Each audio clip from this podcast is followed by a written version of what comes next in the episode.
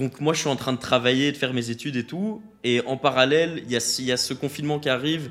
Je génère 3500 euros sur mon ordinateur, mais qu'est-ce que je vais encore aller me casser le cul à finir ça, tu vois? Euh, Ouais, premier mois, je génère plus ou moins 3500 euros. Deuxième mois, genre euh, peut-être 5-6 000. Et puis, euh, dernier mois, de, nouveau 5-6 000, un truc comme ça. Je me dis, c'est un, truc de malade. Ce business, c'est un truc de fou. J'avais peut-être 1000 euros quand j'ai commencé, à presque 20 000 euros, tu vois, en, en trois mois. Moi, je me dis, c'est un truc de fou. Je me prends pour Crésus. Je me Mhm. rappelle, c'était le confinement. Les, les seules sorties qu'on avait, c'était pour euh, aller faire des balades et tout. J'étais pendant mes balades, je répondais à mon SAV. Je voyais les gens et tout. Enfin, c'était hyper drôle.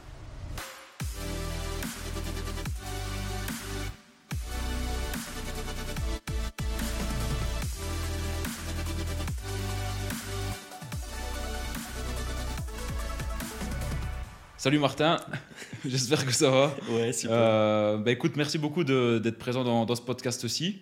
Euh, après avoir discuté un petit peu, avoir bien rigolé euh, juste avant, on va entamer le podcast, Ouais. rentrer plus dans, dans le sérieux. Bah aujourd'hui, c'est cool que tu sois là. Avant chaque podcast, moi j'ai toujours l'habitude en fait d'expliquer comment est-ce que j'ai rencontré mon invité. Ouais. J'ai réexpliqué comment comment comment on s'est rencontré. En fait, toi, tu étais venu au meet-up, je pense, Ouais, Empire avec Alex. Donc Alex, c'est euh, euh, ton associé Mhm. euh, qui était venu s'asseoir justement ici, avec qui j'avais fait aussi un podcast. Et donc vous étiez venu au meet-up Ecom Empire que j'avais fait, je pense, il y a 4 ans. C'était il y a 4 ans. Ouais, ouais, et donc là, on, a, 2019. on avait déjà échangé et tout. Et après, ben, on s'était un peu perdu de vue. Et puis, une fois par hasard, euh, je vais manger au colonel euh, à Uccle. Ouais. Et je te croise, toi et Alex, le long de la route. J'étais justement occupé de, boire un verre avec mes potes avant d'aller au resto. Et donc, on se croise là. Et en fait, depuis ce jour-là, ben, on est resté en contact. Ouais, ouais. Euh, T'es venu intervenir au mastermind aussi sur la partie e-com avec Alex et tout ça. Et, et voilà, donc du coup maintenant on se voit souvent. Après on va faire un tournoi de paddle ensemble avec d'autres Belges qui sont dans le e-com aussi. Donc franchement c'est top. Et je voulais vraiment faire ce podcast avec toi parce que tu as beaucoup de choses intéressantes à partager. Et aussi parce qu'ici on sent vraiment qu'il y a de plus en plus de monde qui sont de nouveau réintéressés par le dropshipping. Il y a une nouvelle vague. Il y a une nouvelle vague euh, qui arrive. Et donc, c'est ça qui est cool, justement, de pouvoir euh, t'interviewer là-dessus, sur ton parcours, comment tu fais certaines choses dans le drop, euh, comment est-ce que tu. Comment dire, quelles sont tes, tes stratégies, grosso modo, c'est quoi ta vision, etc. Donc, est-ce que tu peux te présenter en quelques mots pour ceux qui ne te connaissent pas? Donc, qui tu es, d'où tu viens et euh, comment est-ce que tu t'es lancé dans le dropshipping dans Ouais. ton parcours? Mais déjà, merci pour l'invitation, ça fait plaisir. Je suis sur le canapé qui a accueilli déjà des, des grands entrepreneurs, donc euh, ça fait plaisir d'être euh, d'être ici aujourd'hui. Par rapport à mon parcours, euh, moi déjà, il faut savoir que depuis tout petit, j'ai vu mon père, mon père, mon oncle, un peu toute ma famille. Mon père a une société d'architecture, on a une agence immobilière dans la famille, donc j'ai un peu vu tout mon environnement familial graviter autour de l'entrepreneuriat et vraiment du plus loin que je me souvienne. Ça a toujours été comme ça. Donc moi, je rentrais, je rentrais de l'école, je me rappelle. Mon père, il rentrait tard, il rentrait vers 19, 20 heures. Euh, on mangeait ensemble, ça, a toujours été euh, le point d'honneur. Et après ça, lui, il travaillait encore jusque, enfin, d'ailleurs même encore à l'heure d'aujourd'hui, il travaille encore sur son ordinateur jusque euh, des minuit, une heure du matin. Et à chaque fois, le matin, il se réveille euh, super tôt pour partir sur les chantiers et tout. Enfin, moi, j'ai toujours vu ça comme ça et ça m'a toujours paru aussi être une sorte de normalité. Et du coup, de ce fait, euh, je ne veux pas dire que j'ai grandi dans une famille riche ou aisée, je dirais que c'est la classe moyenne supérieure, si je devais un peu situer, mais euh, il nous a aussi habitués tous les ans à partir en vacances, euh, dans des beaux endroits, des hôtels 5 étoiles tout le temps. Et c'est des choses dont on ne se rend pas réellement compte quand, on est jeune et qu'on n'a pas la notion de l'argent. Mais là, en grandissant, ben, je, me rends, je me rends bien compte que partir deux semaines dans un 5 étoiles pour une famille de 4, ça, revient, ça revient vite très cher. Et, euh, et sans ce travail acharné, il, enfin, il n'aurait pas pu nous offrir ça. Donc déjà, ça, c'est la, la première chose. Donc moi, j'ai toujours gravité autour de ça. Et deuxièmement, j'ai toujours aussi été attiré par l'argent, non pas pour, euh, pour avoir du, du papier et de l'argent, mais pour les choses que ça peut apporter. Moi, il faut savoir que je suis quelqu'un d'assez spontané, donc quand on, quand on me propose de faire quelque chose et que j'ai envie de le faire, j'ai envie de pouvoir le faire. Tu vois, donc peu importe, euh, peu importe ce que ce soit. Et du coup, j'ai toujours dû un peu me débrouiller pour pouvoir justement euh, euh, faire, faire ça. Et donc, j'ai fait plusieurs petits business avant de me lancer réellement dans le business. Donc, euh, je, me rappelle, je faisais des préventes pour des soirées. Euh, donc ça, ça marchait. Au plus tu vendais de préventes, au plus tu gagnais d'argent. Et du coup, évidemment, ça motive. Ça, c'était quand tu avais quel âge euh, Ça, je devais avoir 16 ans, 16-17 ans. Et donc, ça, ça a vraiment été, je veux dire, le premier moment où tu as commencé à faire des sous, en fait. Ouais, ça. Et alors, en parallèle aussi, j'achetais des, des, choses dans des magasins discount ou alors aux enchères et tout ça. Je me rappelle, j'avais acheté des montres aux enchères truc du genre 100 balles et moi je les revendais 300, 400 euros derrière. Euh, aussi, j'achetais des, choses dans des magasins discount, vraiment tout et n'importe quoi. Euh, je me rappelle, euh, d'ailleurs, on parle souvent de ça avec mes potes. J'achetais genre des chichas, des, des petites chichas, ça coûtait, je crois, 5 euros dans le magasin discount. Moi, je les revendais un peu partout. Quand j'allais au foot à des potes et tout, 15, 20 euros, je faisais x3, x4. Donc, ça, ça a toujours été un peu une manière de me débrouiller et faire un peu mon argent tout seul, quoi. Et donc là, euh, je devais avoir, euh, ouais, vers mes 17-18 ans, je faisais encore ça, je faisais un taf étudiant en parallèle. Enfin bref, j'essayais un peu de me débrouiller juste pour euh, pouvoir vivre. Et, et, voilà, enfin je dirais pas non plus que j'ai toujours été un grand dépensier, mais voilà, j'aime bien me faire plaisir et j'aime bien, comme je te dis, faire les choses qu'on me propose. Si j'ai envie de les faire, je les fais. Et du coup, de ce fait-là, vers, je devais avoir quoi? Je devais avoir, ouais, 18-19 ans. Là, un jour, par hasard, je vais, euh, je vais à la salle de sport euh, avec euh, Alex, qui, qui, est déjà passé ici, avec Alex El Filali, du coup. je vais à la salle de sport avec lui et on parle, on en vient à parler de un peu, enfin, ça nous, ça nous a toujours attiré, lui comme moi, d'avoir un peu d'argent, comme je t'explique. Et, et, du coup, il me parle d'un truc qu'il a vu sur YouTube, dropshipping, e-commerce, machin. Donc, euh, il me parle de ça. Moi, je me dis direct, bah, c'est une bonne opportunité, ça a l'air sympa et tout. Je rentre de la salle de sport, je me renseigne, on, en reparle, on se revoit à la salle de sport le lendemain, machin. Il faut savoir qu'avec Alex, euh, chose à part, on se connaît depuis vraiment tout tout petit, donc ah euh, on, est, on est vraiment amis depuis qu'on est, qu'on est enfant. Nos, nos, parents sont, ont une très bonne entente et tout. c'est pour ça qu'on se côtoie depuis très très longtemps. Et du coup, il me parle de ça. Euh, moi, je me renseigne et là, on se dit, bah, il y a quelque chose à faire. On va, on va tenter, on va tenter l'expérience. Et donc, euh, à l'époque, lui, il avait, il avait déjà essayé un peu. Euh, on se dit qu'on fait, qu'on fait un site du coup. Je sais plus trop ce qu'on vendait. notre moyen de promouvoir les choses, on ne savait pas du tout comment s'y prendre. Donc, on a regardé sur Insta des, des Américains et tout ça. On allait sur des pages de mèmes, de blagues et tout ça, tu vois. Et euh, on s'est dit, on va faire des collabs avec eux, parce qu'on voit des fois, tu as des, des postes de collabs qui vendent des produits. On se dit, on va faire des collabs avec eux, donc on, on essaye. On donc un peu de marketing d'influence à l'époque. Une sorte de marketing d'influence, mais euh, pas vraiment avec des influenceurs, plus avec des pages. Euh, donc c'était un peu aussi déguisé, parce que c'était pas clairement marqué publicité, ad et tout ça. Et du coup, donc on essaye ça, on contacte plein de pages, ça coûtait, ça coûtait même pas grand chose de faire des posts. Et il y avait plein de pages où, qui avaient aussi des faux j'aime et tout ça. Donc au final, c'était, on savait même pas vraiment sur quelle page compter ou quoi. On s'est dit, on va tester. Donc, on envoyait des 30 dollars par-ci, 50 dollars par-là pour tester un peu. On teste. Euh, certains produits se vendaient un petit peu, d'autres pas trop. Mais euh, ça décollait pas vraiment, tu vois. C'était vraiment pour avoir le, le pied à l'étrier, tester un peu. De là, je crois qu'après, donc on a fait un peu de chiffres, euh, mais pas rentable évidemment. On avait revendu le site parce qu'à l'époque, on pouvait revendre les sites et tout ça. C'était vraiment super facile.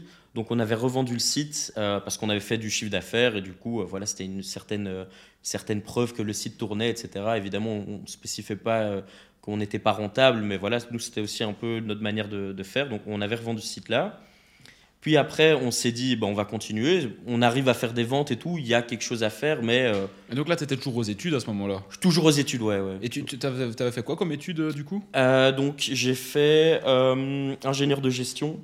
Donc c'est vraiment des études de gestion après, après mes humanités. Donc j'ai fait ça. Et pourquoi j'ai fait ces études-là aussi, c'est que je ne savais pas ce que je voulais faire. Et moi, on m'a toujours dit, si tu sais pas quoi faire et que tu veux être sûr d'avoir un taf, etc. Enfin, euh, j'étais pas, enfin, inconsciemment, je pense que je savais que je voulais être entrepreneur, mais vu que je savais pas quoi faire, je me suis dit, je vais faire ça. Et euh, ça ouvre beaucoup de portes. Et hein, ça, ouvre beaucoup de portes, mhm. c'est ça. Et du coup, donc, euh, je me, je fais ça en parallèle, en parallèle de mes études, un peu tous les petits business. Donc, je fais le, je, commence le e-commerce et tout. Puis après, avec Alex, on se dit quoi? On se dit, euh, on va faire un deuxième site du coup. Et cette fois-là, au lieu de passer par des pages de même, on va passer réellement par des vrais influenceurs. Parce qu'on voyait ça, ça commençait à émerger un peu. Mais on n'avait pas de budget, évidemment. Donc on n'allait pas prendre euh, les stars de télé-réalité et tout. On s'est dit, on va faire ça avec des micro-influenceurs. Donc de nouveau, on repart en recherche euh, de produits. Mhm. On se croit évidemment super intelligent et super, euh, on croit qu'on est des visionnaires, donc on se dit c'est la mode de l'écologie, on va vendre des gourdes, on va devenir millionnaire du jour au lendemain. Ah, évidemment, euh, ça s'est pas passé du tout comme ça. Donc on, on a, on commande ces gourdes. Euh, C'était vraiment des bêtes gourdes, juste qu'elles étaient un peu, euh, un peu stylées, elles étaient belles. Ouais, donc la petite, petite erreur que moi j'ai fait aussi au début, c'est que tu mets des sentiments par rapport à un produit, ça, de l'émotion. Toi De- tu l'aimes bien, donc tu penses que les autres vont l'aimer aussi. se, de se dire euh, bah, ce produit me plaît donc tout le monde va le kiffer mais c'est pas du tout comme ça que ça se passe même maintenant chose à part avec le recul il y a des plein de produits que j'ai vendus où c'était des trucs typiquement visuels tu vois dans les niches des vêtements et tout ça je vois ce truc je me dis que c'est horrible et je vois pas comment est-ce qu'on peut porter ouais. ça et pourtant ça s'est vendu à, à des milliers d'exemplaires tu vois mais du coup, euh, du coup, on se dit ouais, machin, on va, on va faire euh, ce, ce truc avec les gourdes. On fait, euh, on book 3-4 micro-influenceurs. Là, déjà, on se rend compte que c'est la galère avec les influenceurs parce que ils avaient beau avoir pas, pas d'abonnés, ils étaient, ils postaient un peu quand ils voulaient, etc. Euh, Donc ça c'était avec des influx sur Instagram alors sur coup. Instagram, mais des, vraiment des tout petits. Hein, euh, s'ils avaient quoi, une dizaine de milliers d'abonnés, euh, Mhm. c'était genre des gens random. Je sais même pas comment on les a trouvés, mais euh, et vu qu'ils coûtaient pas trop cher, on, on s'est dit on le fait. Et là, on vend quelques exemplaires, mais bah, ça décolle pas quoi.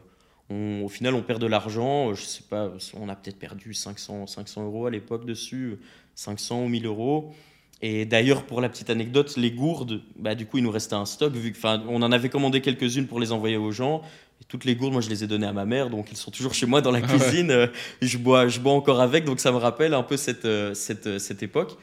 Ah, c'est pas mal ça. Et du coup, euh, du coup on, on fait, on fait ça. Et après, ce, après cette histoire de, des gourdes et tout ça, on, on met ça en pause. euh, on se dit, bah, on, va, on va recommencer euh, un peu plus tard. Mhm. Et justement, je me rappelle qu'à l'époque, quand on faisait ça, les gourdes et tout ça, moi, j'arrêtais pas de dire à Alex, pourquoi est-ce qu'on commence pas euh, Facebook Ads? Parce que j'avais déjà vu un peu partout. Et enfin, évidemment, c'est le syndrome de l'objet brillant. Donc, sans vraiment connaître, je me disais, bah, on peut tester ça. Et avec Alex, on se disait à chaque fois, ouais, laisse tomber, c'est trop compliqué. Lui, il me disait, ouais, euh, Facebook, euh, c'est pour se casser la tête et tout. Donc, moi-même, j'ai même pas essayé de chercher plus loin. Je me dis, écoute, il me dit ça, euh, c'est qu'il a déjà fait les recherches. euh, moi, je, je, me prends pas plus la tête non plus. Puis on arrête. Euh, donc, ça, c'était, je pense, en 2019, si je dis pas de bêtises, euh, fin 2019. Et du coup, euh, enfin, mi-2019, on arrête pendant 2-3 mois. Et puis, fin 2019, justement, je commence à recevoir. euh, Enfin, on, on reste en contact avec Alex, évidemment, comme je te dis, on se voit depuis euh, tout longtemps. Et euh, je vois qu'il commence euh, à m'envoyer un peu des résultats qu'il fait. Et euh, là, il m'envoie des screenshots, euh, 1000 dollars par jour et tout. Moi, là, je pète un câble. Clairement, ouais. je vois 1000 dollars par jour. Déjà, je, je me dis pas que c'est euh, que c'est du chiffre d'affaires et que Donc vous étiez associés, alors en plus de ça, vous aviez aussi des sites séparés euh, ou- non, en fait, là, on était, enfin, là, on avait arrêté euh, Ah, de faire les choses euh, ensemble. Enfin, moi, j'avais arrêté tout court de Ouais. faire ça. Je, je- je refaisais euh, mes tafs étudiants et tout comme euh, comme à l'époque. Mhm. Et lui, de son côté, du coup, il s'est dit au final, ben, c'est vrai, pourquoi je testerais pas Facebook? Donc, il, le te- il teste Facebook Ads et c'est avec Facebook Ads qu'il commence à, à faire euh, 1000 euh, 1000 dollars par jour et tout. Moi, il m'envoie ça, je deviens fou. Euh, dans ma tête, c'est le gars, il prend, euh, il prend un SMIC par jour. Quoi. Il prend euh, 1000 euros par jour dans sa poche. Bah, évidemment, euh, même si j'avais déjà fait un peu de dropshipping et tout, enfin, tu vois, c'est comme au début, tu, tu te rends pas vraiment compte des frais et tout qui est est à côté. Du coup, je me dis, ouais, c'est un truc de malade. Il fait ça, fin d'année, il m'envoie un peu ses screens et tout. Je me dis, ouais, c'est un truc de fou. Et puis, donc là, on arrive en 2020. Début 2020, le confinement est annoncé. Je crois que c'était vers quoi? Vers février ou mars, un truc du style. Euh, Ah, C'était mars, ouais. Ouais, c'était mars. Euh, et du coup, lui, entre-temps, donc, il avait fait cette, euh, cette, euh, cette boutique. Et d'ailleurs, c'était de ça qu'il t'avait parlé quand on était au, au Meetup. Bruxelles, Il avait ouais. fait 60K, je pense, en, en, en un mois, un mois ça, et demi. ouais. Et il t'avait parlé de ça. Et euh, enfin, du coup, on avait parlé par rapport à ça. D'ailleurs, petit passage maintenant. Maintenant, je suis avec Alex, donc il a réalisé 60 000 euros de chiffre d'affaires sur Facebook. Il a, il a fait 64, c'était le Covid qui arrivait. Ouais, c'est ça. Donc, le Covid est arrivé euh, en mars. Et entre-temps, il avait revendu ce site-là, il avait trouvé une nouvelle niche. euh, euh, bon, je ne vais pas dire la niche, etc. Je ne sais pas s'il veut, s'il veut parler de, de, Ouais, de ancien site. Euh, mais en tout cas, il, avait, il avait fait un nouveau site et lui, il avait fait plusieurs centaines de milliers d'euros vraiment en quelques mois avec ce site-là. Donc, au début de l'année, entre peut-être janvier et mars-avril. Donc, de nouveau, il m'envoie ça. Moi, je suis là en mode comme un fou. Le confinement arrive. Moi, je me retrouve tout seul chez moi. De base, j'étais aux études. J'avais mes petits trucs à côté. euh, Enfin, je travaillais à droite, à gauche. euh, mais euh, mais j'étais toujours aux études. Et là, le confinement, ben, on se retrouve euh, déjà, on est tous perdus. Enfin, un confinement, déjà, c'est un truc de fou. Ça, faut quand même réaliser à- à- après que on a vécu deux ans enfermés Ah ouais, ouais. chez nous. On s'en rend limite plus compte parce que c'est passé, mais euh, Bien sûr, ouais. Mais, D'ailleurs, euh, la petite anecdote là-dessus, moi, le, en fait, le confinement, quand il est arrivé, euh, ici, euh, bah, comme tu es venu, c'était euh, au mastermind qu'on vient de faire il y a Mhm. plus ou moins 2-3 semaines. Et en fait, le dernier que j'ai fait, c'était il y a 3 ans. Et je me souviens, il y avait même euh, une meuf qui était venue de Chine, c'était une, euh, c'était une chinoise, et elle avait déjà galéré pour venir en Europe à cause de ça. Et nous, on savait pas ce que c'était. Et je me souviens que moi, j'avais été à Marbella avec Arthur euh, en voiture le long de l'autoroute. Et genre, tu avais déjà les pancartes, euh, tu vois, euh, où ils écrivent euh, de- dessus. vous Il était marqué genre, restez euh, à l'intérieur. euh, ouais. euh, protégez-vous, etc. Nous, on était sur les aires d'autoroute où on s'arrêtait euh, pour aller manger un bout et tout ça. Il y avait même plus de musique, c'était une voix dedans Ouais, qui, dis- qui c'est disait comme le Walking Dead. Le, le Covid Ouais. arrive, nous on était en mode mais putain c'est quoi ce bordel? Donc on, on fait le mastermind mais genre une semaine après on était tous confinés. Mais je me rappelle parce que le, meet- le, le meet-up qu'on avait fait, c'était juste avant le mastermind. Et ça venait quelques semaines après le Covid. On, commençait déjà à parler du Covid à ce moment-là ouais. Ouais, et du coup, cette période, enfin déjà, c'était c'était abusé quand j'y repense avec, euh, avec du recul. Mais du coup, on s'est tous retrouvés chez nous bah, à rien faire. Euh, et, moi, ouais, en parallèle, j'étais aux études. Donc, euh, bah, il n'y a plus les cours déjà que j'allais. Enfin, j'ai jamais été au cours euh, à l'UNIF. Euh, déjà que j'allais jamais. Mais donc là, en plus de ça, je me retrouve tout seul chez moi. Enfin, tout seul.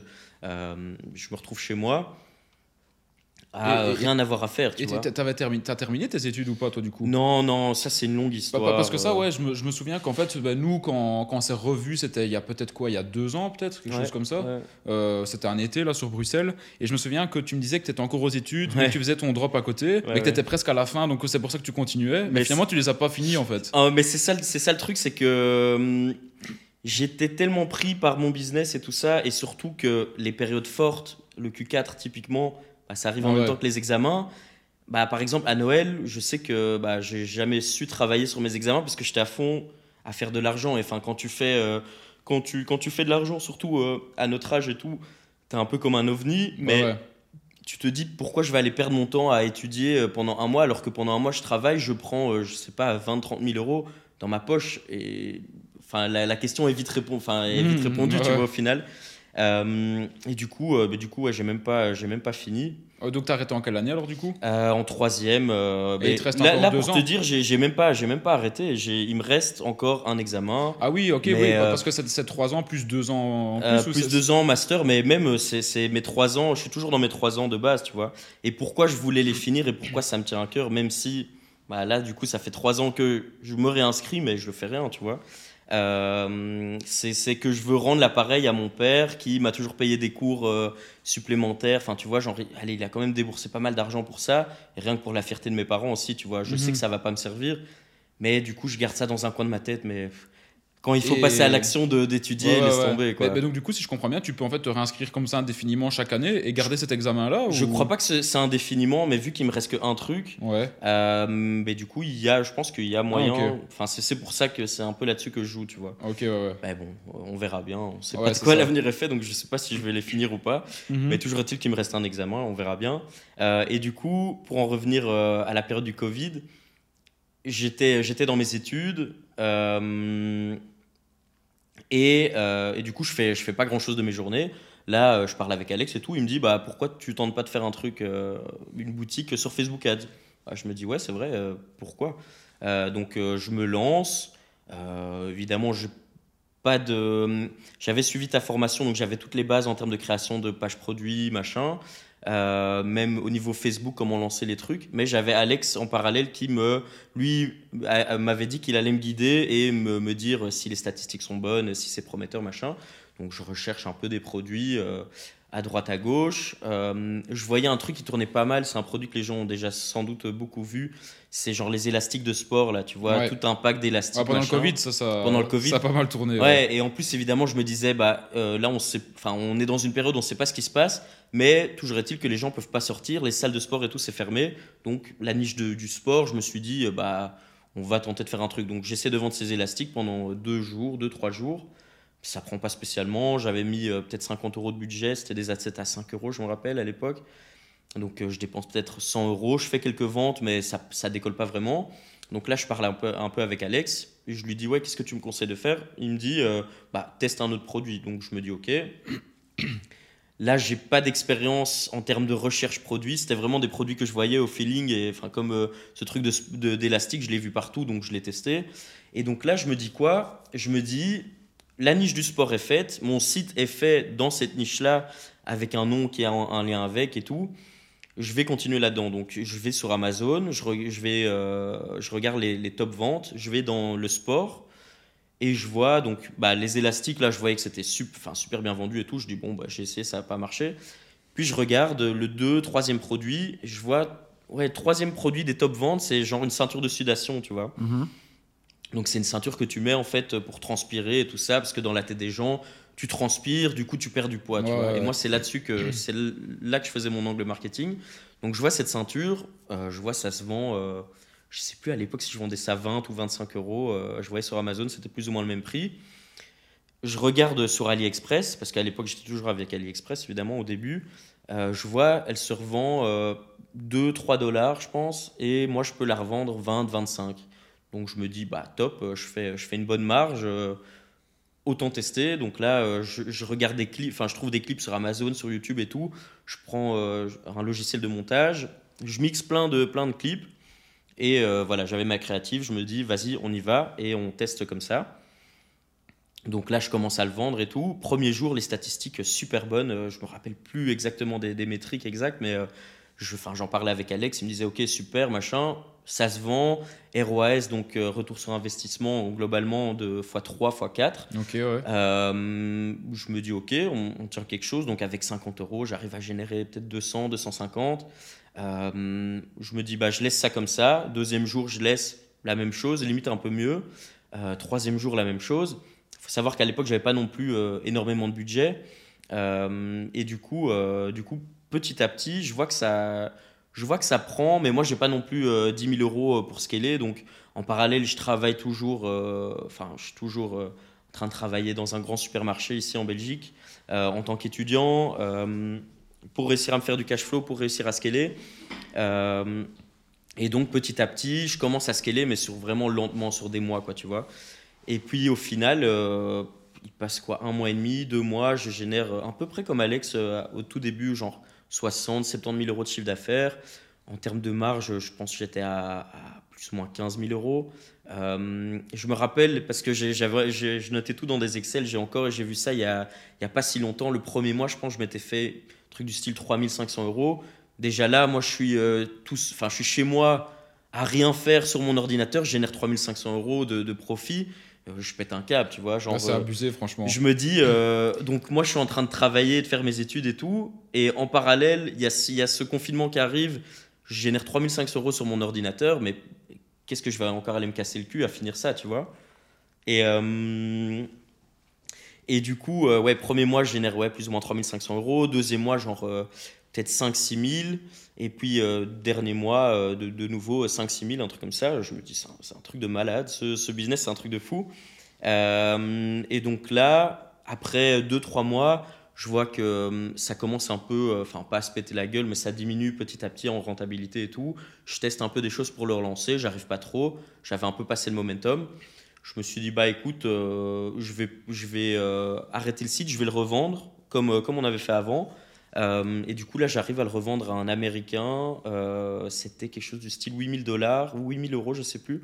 Donc je me retrouve vraiment en 2-3 mois de enfin de j'avais peut-être 1000 euros quand j'ai commencé. Bon j'ai un peu travaillé sur le côté donc on va dire tout cumulé peut-être 2000 euros à, euh, à presque 20 000 euros. Tu vois, en, en, trois mois, moi je me dis c'est un truc de fou. Je me prends pour Crésus. Je me mhm. rappelle, c'était le confinement. Les, les seules sorties qu'on avait, c'était pour euh, aller faire des balades et tout. J'étais pendant mes balades, je répondais à mon SAV. Je voyais les gens et tout. Enfin, c'était hyper drôle. Euh, et je me rappelle, je me je marchais comme ça. Je, tu vois, vraiment insouciant dans la dans la campagne. Je me croyais pour le roi du monde. Tu vois, clairement, je me croyais pour le roi du monde. Et du coup, ouais, pendant, après, pendant 2-3 mois, c'était les vacances. Là, j'ai arrêté. Euh, euh j'ai profité un peu des vacances.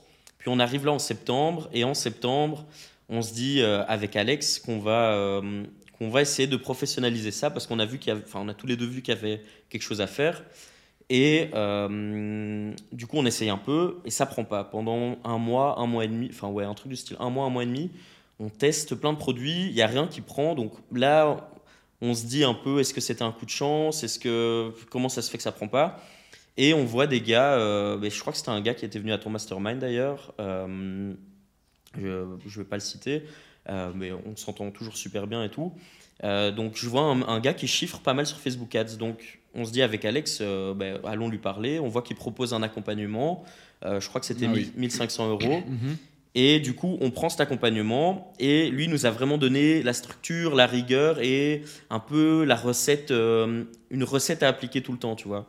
Du coup, on voit qu'on, on, suit ça. On, il, nous, nous demande un peu nos objectifs on dit, nous, notre objectif, c'est de devenir tes meilleurs euh, élèves que tu as jamais eu, tu vois. On se fait OK, donc on commence ça petit à petit. Et là, comme par hasard, après 3-4 produits, il y en a un qui commence à prendre. Et, euh, et là, on se dit qu'on est sur quelque chose, vraiment avec la méthode bien stricte, bien carrée, une recette secrète, enfin, recette secrète, recette, euh, comme une recette de cuisine un Ouais, peu. ouais. Mhm. Et, euh, et donc petit à petit, on arrive un peu à générer de l'argent. Et au final, pour l'anecdote, on est vraiment devenus euh, ses meilleurs élèves. Euh, je sais pas, on avait, je sais plus combien on avait généré, euh, je pense 150 000 euros, un truc comme ça, de chiffre d'affaires en un peu plus d'un mois. Je crois que c'était Ah, un truc du style. Mhm. Euh, Enfin, là, euh, de nouveau, euh, on, se- on pète de nouveau un, un deuxième câble et ça, ça, ça a brisé plein de barrières, tu Ouais, vois. tu m'étonnes. Dans la tête, on se dit, euh, c'est c'est- c'est incroyable. C'est vrai qu'au niveau des barrières, je parlais ça justement avec euh, quelqu'un là juste avant sur, euh, sur WhatsApp avant de commencer le, le podcast. Et je disais que j'ai l'impression que les barrières limitantes, on en a tous dans notre tête. En fait, on se rend compte qu'on en a seulement quand on les a cassées en fait. Genre avant de les casser, tu sais que peut-être tu peux faire plus, mais tu t'en rends pas compte, tu ne les vois même pas. Et c'est une fois que tu passes des, certains paliers dans ta vie, ou bien que tu t'entoures de, de- de- d'un bon réseau Ouais. aussi, que là en fait tu vois les choses avec plus de recul et de l'autre côté, et que là tu te vois qu'il y a des barrières que tu viens de, de casser en fait. Mais parce que c'est pas vraiment concret, tu vois, et c'est tu, tu, comme tu dis, tu le sais pas vraiment, mais quand tu quand arrives à, enfin par exemple, rien qu'en termes de chiffres, tu vois, tu te dis, euh, par exemple, tu commences, tu fais euh, même 50 000 euros de chiffre d'affaires sur, euh, sur une boutique, bah, quand il y a rien qui tourne, évidemment, ça te paraît un truc de malade. Ouais. Mais après, quand, quand tu y es, bah, tu, tu te dis, euh, au final, cette, euh, ce truc que je me disais dans ma tête, ça va être un truc de fou. Déjà, bah, tu te rends compte que le lendemain, enfin, tu es hyper excité le jour même, évidemment. Je me rappelle comme quand on a fait un million de chiffre d'affaires, c'était vraiment l'objectif en mode, euh, Ouais, il faut ouais. faire le million de chiffre d'affaires et tout. Mais après, on l'a fait. passes, On était super content évidemment. On s'est dit, vas-y, on va, on va limite aller, on va limite sortir. Je crois qu'on avait fait un resto pour fêter ça. Et puis, euh, bah, tu vas dormir. Le lendemain, tu te réveilles C'est ça fais, quoi. ok, mais maintenant, enfin quoi, on va s'arrêter de vivre pour ça. Et, euh, Ouais. et non, c'est ça qui est bien pour des gars comme nous, c'est que on arrive quand même à voir en fait le comment dire les étapes qui vont crescendo jusqu'à l'objectif. Ouais. Par exemple, tu prends un gars qui qui est de zéro, qui ne sait pas comment gravir les échelons et qui, et gagne aussi. et tu vois qui gagne à l'euro million, c'est un choc de fou. Ouais, ouais, Parce que là, en fait, tu, tu passes directement, tu sautes au-dessus de la barrière, mais tu la brises pas, tu vois ce que je veux dire? Tandis que quand nous, on voit l'argent arriver tout doucement quand même, même si ça peut aller vite, Mm. tu arrives quand même à, à prendre le temps et à, à te rendre compte que tu brises ces barrières-là. Donc c'est plus sain, en fait, de gagner de l'argent. Mais euh, c'est- vrai quoi. que c'est une chance aussi d'y aller crescendo dans le sens où, bah, c'est, enfin, il y, en a qui l'ont fait et tout, mais tu, enfin, tu vas pas vraiment péter un câble dans le sens où, euh, enfin, tu arrives à générer de l'argent, tu vas pas euh, le, le- le soir même partir et tout dépenser. Tu as une sorte de, hum, de valeur de l'argent, même si c'est différent de ce que la majorité des gens entendent. On est bien d'accord, mais tu as surtout une valeur du travail et une valeur de qu'est-ce que tu as dû mettre en place pour arriver à, C'est à- ça, ouais. à faire de l'argent. C'est ça, et surtout quand, allez, quand, quand tu fais du e-com ou peu importe le, le type de business, c'est que tu es quand même animé par le business euh, en soi Ouais. et que tu fais pas l'argent, oui, pour gagner de l'argent, mais c'est parce que tu aimes bien aussi créer Ouais. des process, euh, manager ça. une équipe et donc tu vas pas t'arrêter du jour au lendemain, aller dépenser 10 000 euros et puis euh, en, tu fait, en recommences. fait, Donc, moi, je vois, je vois vraiment ça un peu comme un jeu vidéo.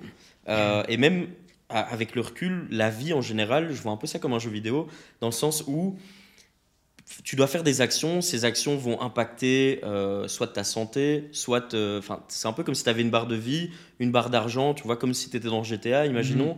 Euh, et petit à petit, tu vois l'argent monter.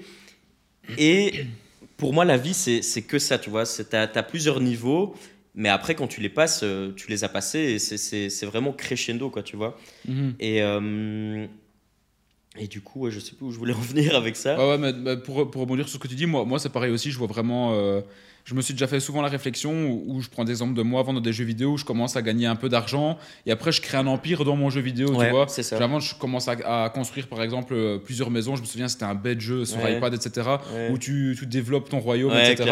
Et en fait, je joue plus du tout aux jeux vidéo, parfois FIFA Mhm. avec des potes et tout. Mais en fait, maintenant, je me dis, je fais la même chose dans ma vie. En fait, c'est juste les règles qui sont différentes. C'est un jeu vidéo qui est différent. Genre ici, tu as des règles de fiscales, TVA. Mais Mhm. si tu comprends les règles, C'est les règles comme dans n'importe quel jeu vidéo. En fait, les règles de la vie, c'est un peu comme si c'était des, des règles prédéfinies de ton jeu. Ouais, et. Tu, tu dois juste adapter. Et en fait, les gens, il y a beaucoup de gens qui disent ouais, c'est difficile et tout, mais c'est pas plus difficile qu'un jeu vidéo en Non, fait. clair. Genre, si tu sais- franchement, si tu sais gérer un jeu vidéo, tu sais gérer les règles dans la vraie vie. C'est juste que les, les, les mots font peur, tu vois, fiscalité, des trucs comme ça. Mais finalement, moi, je trouve pas que c'est si compliqué que ça. D'ailleurs, la preuve vivante de, de nous deux, euh, t'as pas ton diplôme, je l'ai pas non plus. ça. On n'est pas plus intelligent que des autres, on n'est pas plus bête que ça. des autres, et c'est juste que voilà, on, on s'est débrouillé pour. euh, Mais on a osé faire les choses, tu vois. Et pour rebondir aussi aux jeux vidéo, c'est marrant parce qu'il y a énormément de gens. Mais toi, toi aussi, tu as commencé, tu faisais un peu d'achat-revente. euh, Enfin, je sais pas comment ça se passait sur Dofus et tout ça. Dofus et FIFA. ouais. Je sais, euh, Alex aussi me parlait de ça. Moi, j'étais à fond sur FIFA Ultimate Team à faire de l'achat-revente. Et je pense que ça nous a un peu apporté des, hum, des, des petits tips. Et, des- et parce que tu vois, par exemple, dans Ultimate Team, je me rappelle, tu avais une taxe. Dès que tu revendais euh, un joueur, tu avais, je crois que c'était 5% Juste. de taxe. Mhm. Euh, Enfin, euh, t'avais- tu pouvais faire des monopoles, donc tu pouvais acheter euh, Ouais. 100 cartes les, les mêmes, tu pouvais acheter tout le marché du coup et les revendre plus cher.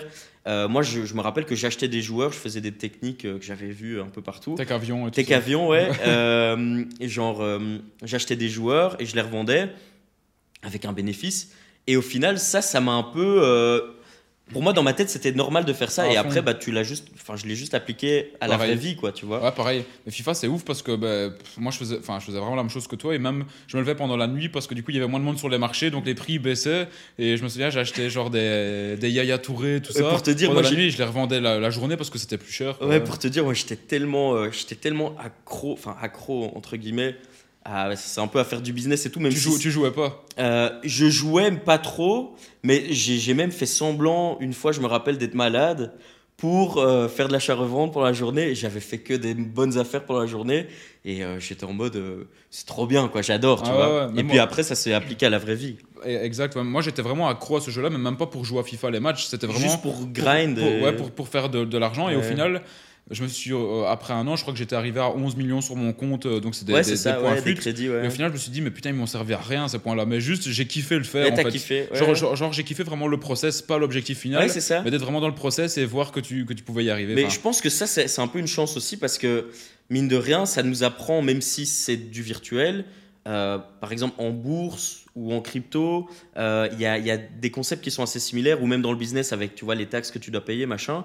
Et je pense que c'est une chance au final euh, Ouais, avec le clair. recul, quoi. C'est clair. Mais euh, ouais, moi, j'aimerais bien te poser une question. Et je pensais à ça la fois passée, et je pensais encore justement à ça hier, parce qu'on a un groupe WhatsApp en commun Mhm. Ouais. avec différents potes euh, Ouais. dans, le- dans le drop, consulting, etc. Et t'es parti manger un, un bout avec Lionel hier à Bruxelles. Et genre, je, je- je l'ai déjà pensé plusieurs fois, mais hier en voyant la photo, j'y ai encore repensé. Je me disais, franchement, c'est quand même ouf de se dire, tu vas manger un bout avec un pote, mais vraiment, t'es dans, dans le mood business, tu vois. Ouais. Parfois, moi, je me dis, franchement, mais la chance qu'on a de.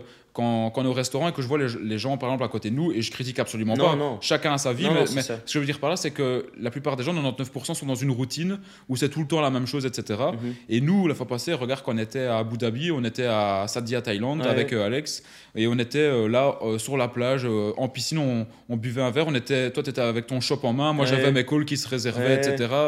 mon business ça. qui tournait et je me disais franchement prenant du recul c'est quand même un truc de dingue parce que ce qu'on vit c'est euh, enfin je veux dire il y, a- il y a beaucoup de gens qui tu vois qui voudraient avoir ça etc aussi Ouais. et tout le monde peut y arriver on n'est pas des Mm, privilégiés non, c'est parce qu'on s'est battu ouais. mais du coup toi comment est-ce que tu perçois ça? Est-ce que est-ce que tu arrives parfois à prendre du recul et te dire je vis quand même une vie qui est incroyable d'être entouré aussi de potes tu vois dans le même délire et tout Mhm. ça quoi? Ben, honnêtement, moi, je, je- allez, je, je- ça arrive que je me dise c'est un, c'est un truc de malade, mais j'ai tendance à fort normali- normaliser les choses.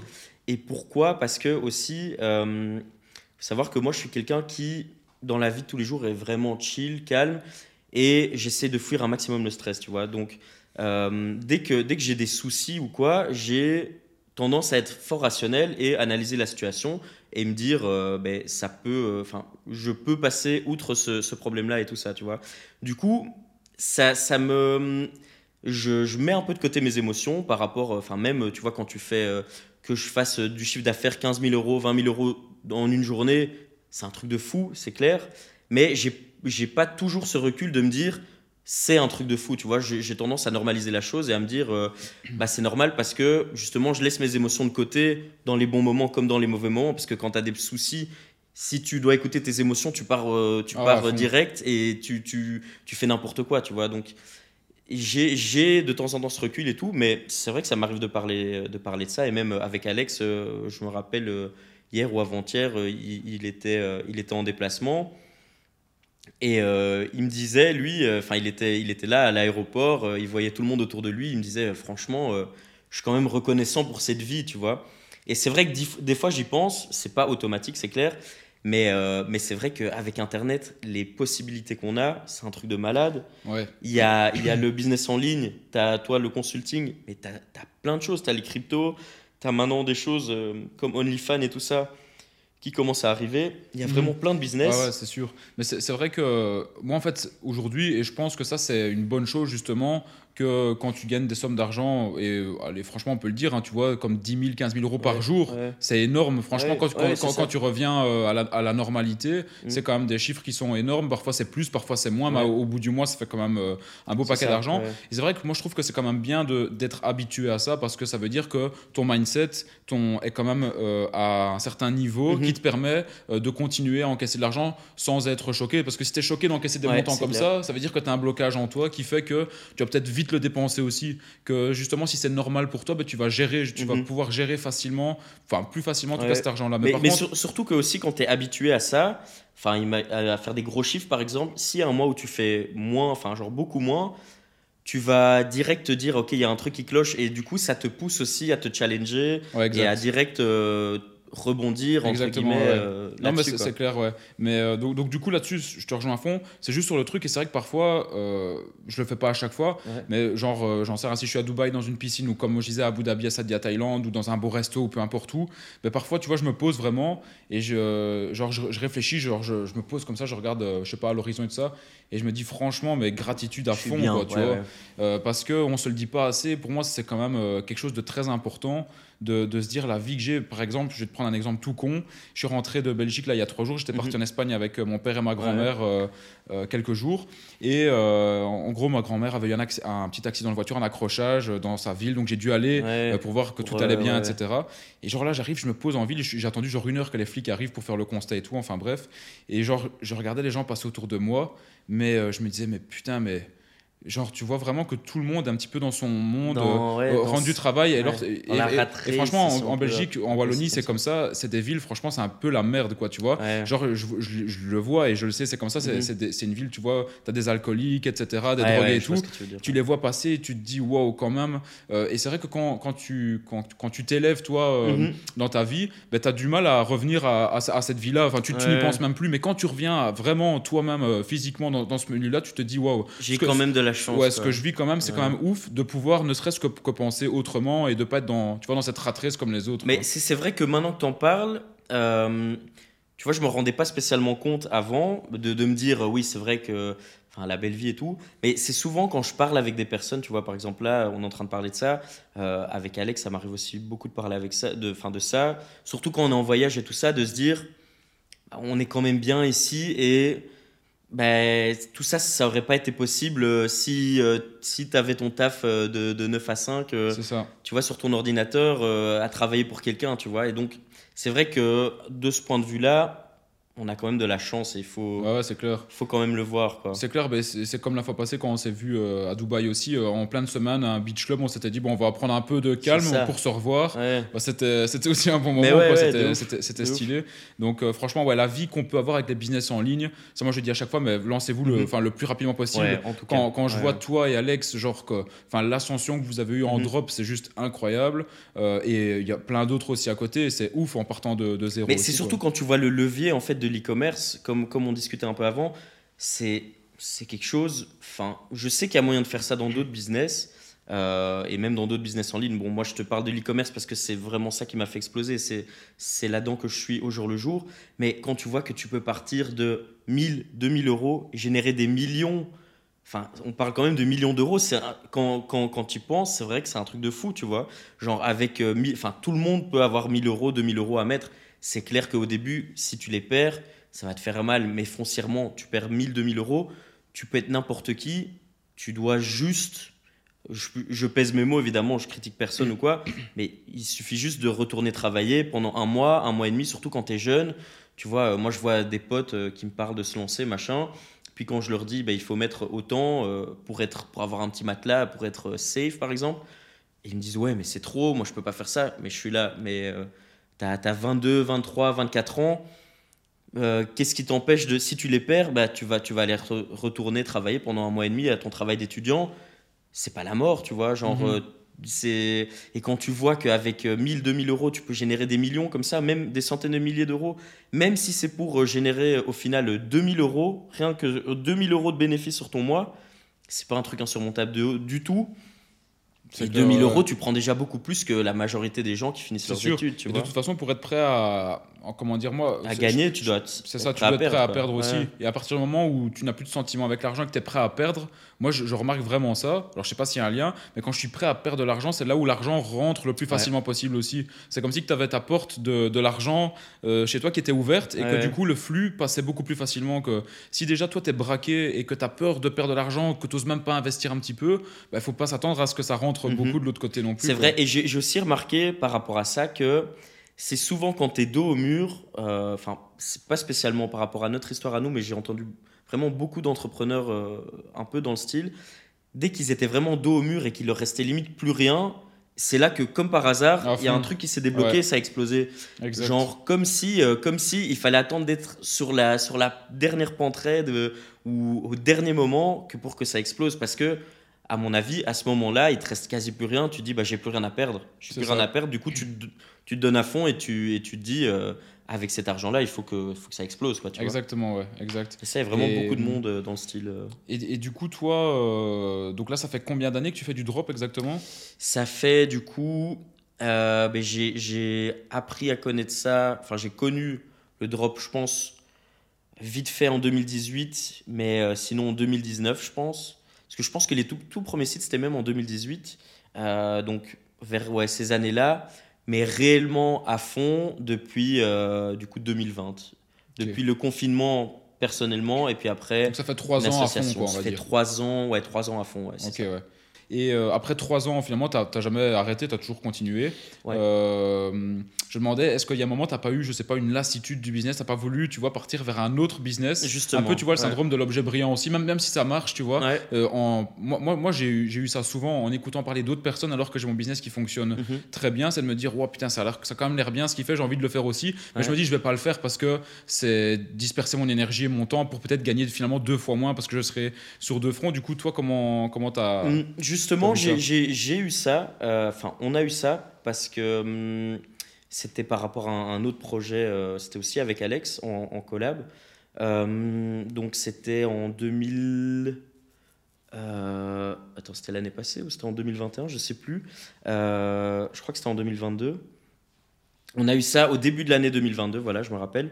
dans le sens où le business en ligne marchait bien, et euh, évidemment, bah, on s'est cru euh, être des génies du marketing, tu vois. Mhm. Évidemment, on est, enfin, allez, euh, honnêtement, si on arrive quand même à générer ça, on est quand même doué là-dedans, et du moins on sait ce qui marche et comment le faire. mais du coup, on s'est dit quoi? On s'est dit, bah, on va faire un projet NFT. C'était en plein boom NFT et tout ça. Et après, ça nous a servi un peu de leçon. Donc on se dit qu'on va faire ça, c'était ouais, en 2000, 2022, d'ailleurs on t'en avait parlé un peu vite fait. on cherchait des gens. Euh, enfin, on avait fait ça avec euh, des potes à nous. Euh, donc toute l'équipe, c'était des potes à nous. On avait prévu justement, pour pas gaspiller non plus des centaines de milliers d'euros de budget, de les payer à la commission sur les ventes. donc on leur avait bien expliqué les risques et tout ça. Donc on avait, on avait deux développeurs. donc deux développeurs qui s'y connaissent super bien en crypto et qui travaillent dans des startups crypto. On avait deux graphistes, donc un graphiste et un artiste plus terre à terre, mais qui lui n'avait jamais vraiment touché à ça. Euh, et nous, on, devait gérer le marketing. Et alors, on avait engagé des gens pour gérer le Discord et tout.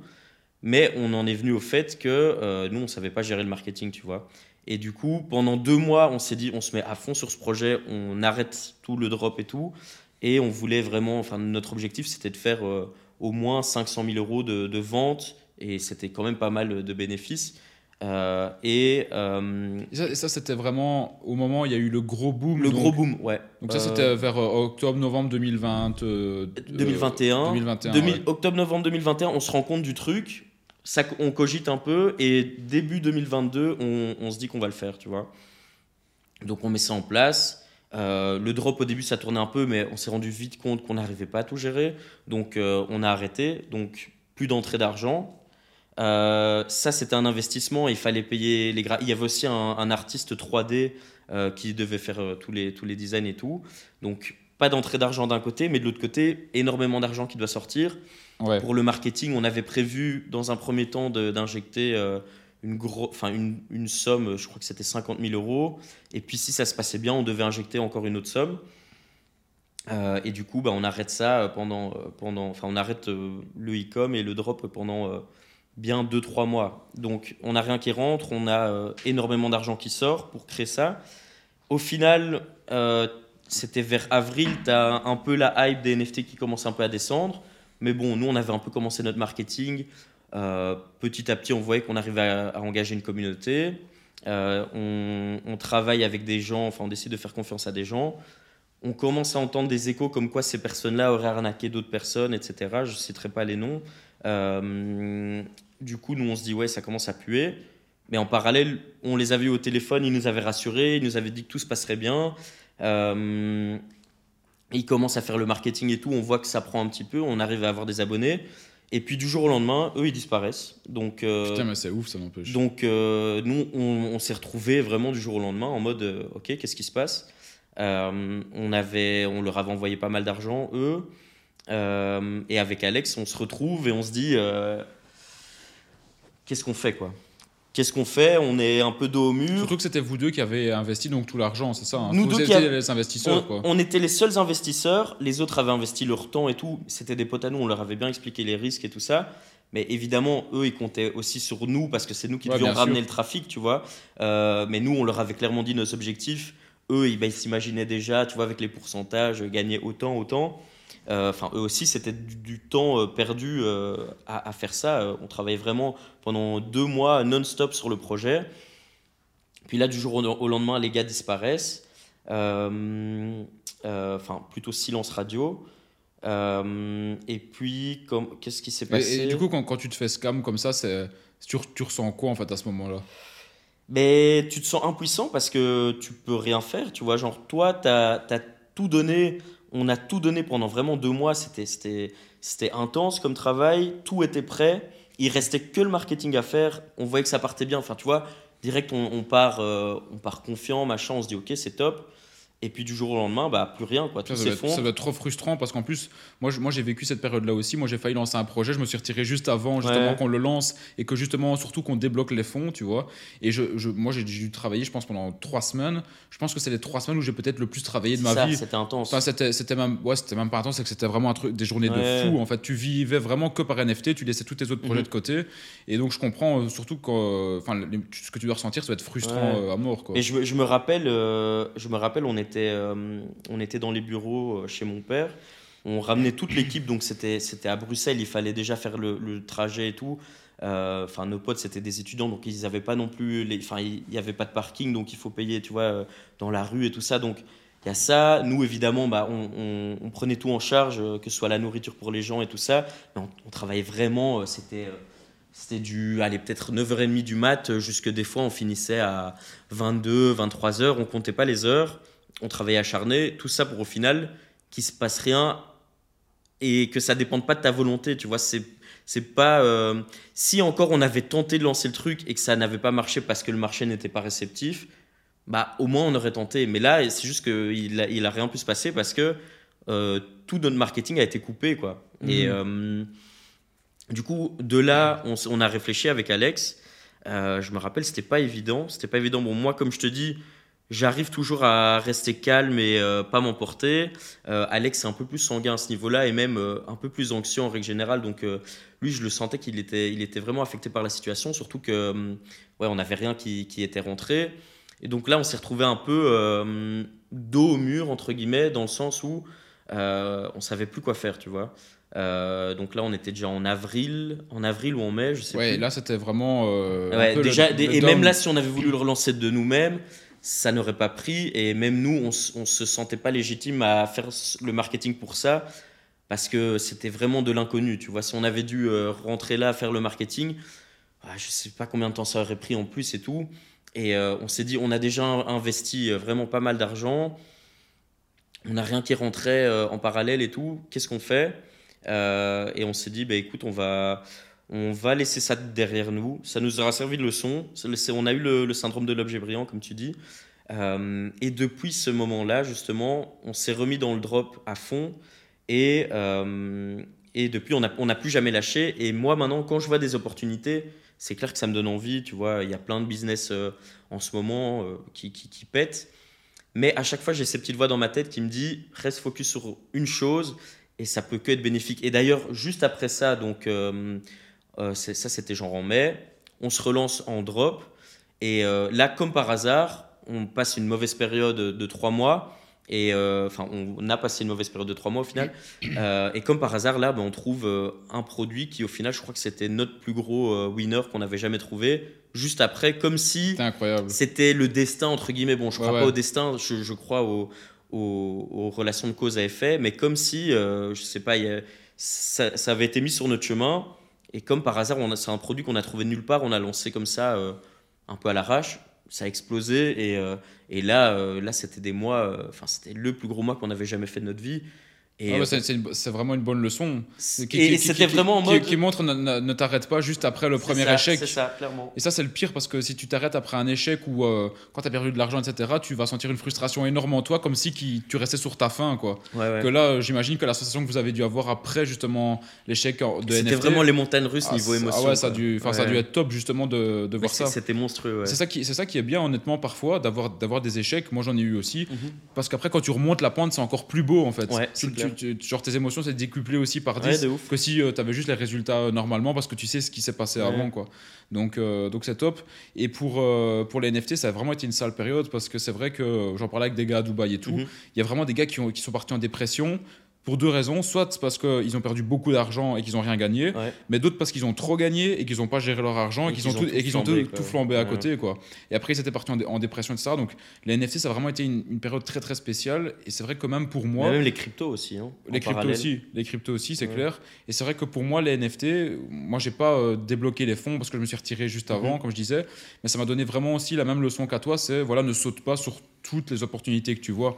Tu as ton business qui fonctionne, continue à le faire marcher. Et même si tu vois un gars euh, qui a un business qui, cartonne, ben, laisse-le faire son business et voilà quoi, tu vois. Au final, chacun a un peu ses expertises et euh, il y a de la place pour tout le monde et pour tous les business, mais à vouloir faire trop de choses, on se perd. Donc autant garder son expertise, euh, l'expertise qu'on a dans un domaine, autant la garder et justement se focus à fond là-dessus et saigner, enfin saigner si je peux parler comme ça, saigner le business jusqu'au, jusque là où on peut prendre de l'argent. C'est ça, quoi. Et surtout que, bah, comme toi, voilà, ça fait trois ans maintenant que tu fais du drop à fond, bah, tu as un niveau de, de, compétences et de connaissances qui sont, euh, qui sont assez énormes. Quoi. Tu vois, quand tu mhm. continues à creuser, creuser, creuser, tu deviens vraiment un maître dans, ton, dans ton domaine. Et en fait, tu te dis, mais il n'y a plus rien qui peut m'arrêter. Mhm. Je connais tellement tous les tenants et aboutissants de mon business que euh, je peux vraiment créer un empire dedans. En fait, c'est plus juste faire le business, c'est créer un empire mhm. dans, cette niche-là, dans, dans ce type de business. Mais surtout que ça t'apporte aussi une certaine confiance de se dire euh, je suis un expert dans ce que je fais, entre guillemets, même si. Euh,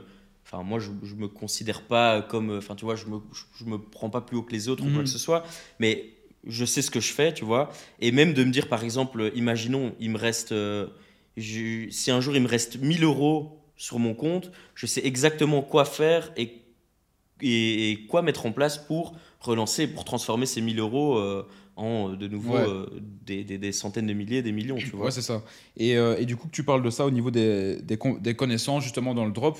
Moi, la question que j'ai, c'est, voilà, après avoir passé plusieurs années dans le drop, à continuer à en faire, à créer Mhm. des shops. Encore maintenant, hein, Ouais. tu, tu, tu scales pas mal, tu, es occupé Ouais. de créer vraiment un empire de fou justement dans le drop. Euh, Est-ce que selon toi, tu continues à apprendre encore quotidiennement des nouvelles choses dans le drop ou bien tu es arrivé à une certaine limite de connaissances en fait? Non, il y a toujours des trucs à apprendre, ça c'est clair. Euh, même si c'est des petits tips ou des trucs comme ça, par exemple au mastermind, euh, enfin, j'ai parlé, il y avait- une quarantaine de personnes, je parlais un peu avec tout le monde et rien que ça, ça me débloque des petits tips que j'avais pas, ou même euh, en, termes de, en termes de scaling, donc même en termes de stratégie pure et dure, il y a toujours des nouveautés. Le drop, ça a évolué par exemple. Si tu, si tu réutilises les, les techniques de 2020, par exemple sur Facebook Ads, ça va pas forcément marcher. Euh, il faut toujours chercher à aller plus loin, regarder un peu ce qui se passe ailleurs, euh, Mhm. aux États-Unis et tout ça. Alex, je sais qu'il est très fort là-dedans pour dénicher vraiment les pépites euh, en termes de stratégie, machin. Moi, c'est vrai que ça, c'est peut-être mon défaut de quand j'ai un truc qui marche bien, ne pas chercher plus loin et ne pas me dire qu'il y a des nouveaux trucs à apprendre. Tu vois ce que je veux dire? Et du coup, ça, c'est un truc que je, que je dois travailler, mais mais il y a toujours des trucs à apprendre. Ça, c'est clair. Et du moins, même, euh, même au niveau des process à implémenter dans le business, il y a toujours des, choses à améliorer. Et, euh, et donc ça, j'essaie vraiment de me renseigner maintenant euh, un peu partout, voir comment les gens font et tout ça. Même si j'utilise pas après ce que eux m'ont dit, au moins j'ai Ouais, bien un son de sûr. cloche différent, quoi, tu vois. ça, c'est super important. Moi, moi, ce que j'ai remarqué, c'est que pendant le, pendant le Covid, moi, j'ai eu un truc, ça a été personnel et c'était pas euh, parce que je me sentais mal ou quoi, mais je me suis fort renfermé dans ma bulle en mode, je- vu que tu vois, il y avait eu le confinement, etc., j'étais fort tout seul dans mon coin. Et Aujourd'hui, ben, j'échange de plus en plus avec beaucoup d'entrepreneurs. Et en fait, juste le fait d'échanger, même pas spécialement pour apprendre quelque chose, mais tu as plein d'informations d'entrepreneurs qui viennent, que ce soit au niveau des process, du marketing, des business, ça rentre dans ta tête et ça te permet de te nourrir et de te compléter vraiment en tant qu'entrepreneur pour en fait mieux manager ton business aussi. Et surtout, même toi-même, niveau créativité, ça te débloque des choses, quoi. Et donc c'est- tellement important de- d'essayer de, pas tout le temps, mais d'avoir quand même un contact assez régulièrement Ouais, avec des entrepreneurs avec qui tu as un bon feeling parce que ça te nourrit euh, toujours d'une d'aller certaine vers les manière. en gens, fait. de- d'oser aller vers les gens aussi. Exact, ouais. Parce que c'est vrai que hum, c'est vrai que nous, mais enfin là on commence un peu à se montrer sur les réseaux sociaux et tout ça, mais ça fait euh, ça fait trois ans qu'on est dedans. Avant on était fort dans l'ombre et du coup on n'avait pas non plus cette légitimité, je veux dire euh, sociale, d'aller vers, euh, enfin par exemple. Imaginons, tu vas, tu vas aller parler à quelqu'un sur Instagram qui a euh, 5000 abonnés, un entrepreneur qui fait la même chose que toi, mais toi, tu es personne socialement parce que tu es dans l'ombre, tu vois. Donc, on n'avait pas vraiment cette légitimité à aller parler vers les gens, même si on a osé aller parler vers les gens. Enfin, il y avait toi, il y avait d'autres personnes. Je pense euh, notamment à Bruno Pereira, aussi un, un super gars, euh, Ouais. super sympa, accessible et tout. Enfin, il y en a plein. Lui, il y a Jeff T. Enfin, il y a vraiment plein d'entrepreneurs avec qui on a juste osé aller leur parler. Et au final, on s'est rendu compte que bah, ils étaient hyper ouverts et tout ça. Et même maintenant, euh, c'est vraiment un truc que j'essaie de faire vraiment fréquemment. D'ailleurs, euh, là, lundi, j'étais euh, dans mardi, je suis parti au Luxembourg rencontrer aussi euh, deux, deux entrepreneurs dans le drop que je connaissais pas du tout, mais que via des potes, euh, ils m'avaient parlé d'eux, je voyais qu'ils faisaient la même chose que moi. Et déjà, rien que ça, ça, te, ça te pète des barrières. Et enfin, des bas, enfin, c'est plus vraiment péter des barrières, mais ça te donne d'autres sons de cloche, comme on a dit. Et ça te fait évoluer, mais un truc de fou. Parce que, par exemple, eux, ils donnaient juste des petits tips. Moi, je leur donnais des petits tips euh, que j'ai appris. C'est des trucs que je connaissais pas, mais pourtant, ça, te, ça te permet d'aller beaucoup plus vite dans ton business. Et Et ça te donne une certaine confiance aussi, je sais pas trop comment l'expliquer, parce que même socialement, le fait de rencontrer tout le temps des nouvelles ça, personnes, ouais, ouais. ben, euh, même si, même si euh, certaines personnes sont timides, d'autres non, ben, le fait de parler avec des personnes, ça t'ouvre encore plus Ouais. en fait. Et tu as, en fait, apprends le skills social aussi. C'est aussi vrai. une compétence en fait de pouvoir communiquer avec une autre personne. Et c'est vrai que quand tu l'as jamais fait, ben, tu es un peu renfermé et tout, mais au plus tu le fais, ben, au plus tu te sens à l'aise aussi à parler en public et tout. Et quand tu es entrepreneur, c'est quand même un- un- une compétence qui est quand même méga importante. quoi. Mais c'est vrai que, par exemple, moi, euh, dans, ma, dans, dans ma jeunesse euh, et tout ça, j'étais fort timide, c'est vrai. Genre, euh, à l'école, en humanité, je sais pas l'équivalent euh, des, des humanités en France. Enfin, bref. Dans la secondaire, ouais, ouais. dans les secondaires, quoi. J'étais fort timide. Mais petit à petit, le fait d'aller parler vers les gens, enfin d'aller vers les gens, d'aller parler à droite, à gauche, oser et tout ça, je suis vraiment devenu de plus en plus à l'aise. Et même euh, d'un point de vue personnel, je vois que je suis. euh, bah, déjà, ça, m'épanouit et euh, ça a rien à voir par rapport à avant, Mhm. quoi, tu vois. De ne pas oser aller parler aux gens et tout. Là, je suis en mode, bah écoute, on n'a qu'une vie. Je vais, je vais oser aller vers la personne et si. euh, au pire, si le feeling passe pas ou quoi, je m'en fous, je le reverrai plus jamais dans ma vie. Et, euh, et, au mieux, bah, tant mieux, ça fera des belles amitiés ou, ou des opportunités sur le futur, même en point de vue personnel, point de vue business. C'est vraiment et, important. Ouais, et pour rebondir sur ce qu'on disait euh, au niveau des business, de bien garder son business, de pas trop s'éparpiller. Surtout le plus important, ça je le répète souvent, hein, je pense que tu seras d'accord avec moi, c'est vraiment faites quelque chose qui vous passionne avant tout. Faites, faites pas un truc pour la finalité mm. et pour l'argent, parce que souvent ça, ça va durer peut-être que quelques semaines ou quelques mois, tu vas être motivé pour la finalité. Mais quand tu fais vraiment un truc que tu kiffes et tout ça, ça, ça change tout. En fait, tu sais, resté beaucoup plus longtemps. C'est surtout que tu tu ne penses même plus limite à l'argent parce que ça devient un peu comme un jeu. Et si ça, si ça ne te, si t'as pas ta flamme en toi qui te dit euh, c'est la bonne chose que tu fais, euh, bah après euh, après deux trois mois tu vas être en burn-out quoi, tu vois. Et même je parlais, c'est marrant parce que j'ai j'étais j'étais en, enfin je suis en contact avec avec quelqu'un qu'on avait rencontré dans nos bureaux et tout ça c'était un gars euh, qui avait une entreprise aussi, mais où il y a beaucoup de personnel dedans, tu vois. Donc, euh, enfin, pas de personnel, mais beaucoup d'humains. Donc, euh, il doit tout le temps être en relation avec les gens, machin et tout ça. Il est super bon dans son domaine, mais je me rappelle qu'à l'époque, quand on avait pris nos bureaux, on lui parlait un peu de ce qu'on faisait. Et le gars, il a pété un câble, tu vois. C'est un mec, il, a, il a la trentaine, quarantaine. Euh, il voit deux jeunes qui débarquent de nulle part. Nous, on arrivait au bureau euh, en jogging, enfin, tu vois, euh, vraiment à, à l'arrache, on va dire. Puis on faisait notre truc, on partait, on, on, venait vers, je sais pas, 10h, 10h30 au bureau. Au final, tous les employés et tout, ils partaient tous à 6h. Nous, on restait là jusqu'à 23h, minuit. Et lui, souvent, il était aussi là à côté, tu vois. Donc, ça l'a un peu intéressé, tout ça. Il nous parlait, enfin, il nous parle de ça. Il nous dit, franchement, moi, mon business, je suis fort là-dedans. J'ai certaines compétences quand même euh, qui sont valuables, qui sont euh, notifiables. Euh, genre là même, je l'ai eu au téléphone il y a quelques jours, c'est pour ça que je pense à ça. Il me disait, il me disait que tu avais des entreprises et tout qui lui proposaient de, faire du consulting pour eux et c'était quand même bien payé à la journée et tout ça. Et à l'époque, il nous dit, moi, ce que je fais, j'en peux plus. J'ai besoin de changer de d'orientation parce que l'humain je peux plus enfin pas pas qu'il m'a dit évidemment j'adore parler aux gens et tout mais euh, le, le côté devoir gérer des gens tout le temps très très très énergivore c'était euh, c'était trop pour lui il en pouvait plus tu vois ça fait des années qu'il est là dedans et du coup il nous avait pris un coaching il se lançait dans le drop et tout ça euh, et il dit si je continue sur cette voie franchement je vais faire un burn out quoi et donc, euh, donc nous, évidemment, on l'aide avec plaisir. Il, fait son premier site, il arrive à générer un peu d'argent et tout. Puis là, le coaching se finit. Plus de nouvelles depuis. Enfin, euh, le, truc se finit. Peut-être, on passe peut-être un mois et demi, deux mois à le coacher. Puis après, plus de nouvelles. Et là, je vois, il y a, c'était la semaine passée, je suis en train de jouer au paddle et je vois sur, sur ma montre un appel de, de ce gars, tu vois. Et je me dis, c'est bizarre, il a dû se tromper de numéro ou quoi, tu vois. Mhm. Puis euh, je, finis mon, je finis mon match, je regarde sur WhatsApp, je vois il a envoyé un message sur le groupe Ah, salut les gars, ça va bien et tout. Je dis Qu'est-ce qu'il veut, tu vois euh, Et puis là, euh, là, du coup, je le rappelle quelques jours après, c'était il y a 2-3 jours. Je le rappelle, je fais Ouais, quelle nouvelle, machin. Il me dit Franchement, je vous ai pas oublié et tout, je pense toujours au e-commerce, machin, c'est toujours dans un coin de ma tête. Euh, je vous disais à l'époque que, que j'allais faire un burn-out si je continuais, et il me dit, et maintenant, voilà, je suis arrivé à ce point-là, euh, je, je, vais faire, enfin, je suis, en, train de faire un burn-out, euh, je veux complètement arrêter ce que je fais, et je veux me relancer à fond dans le e-commerce, tu vois.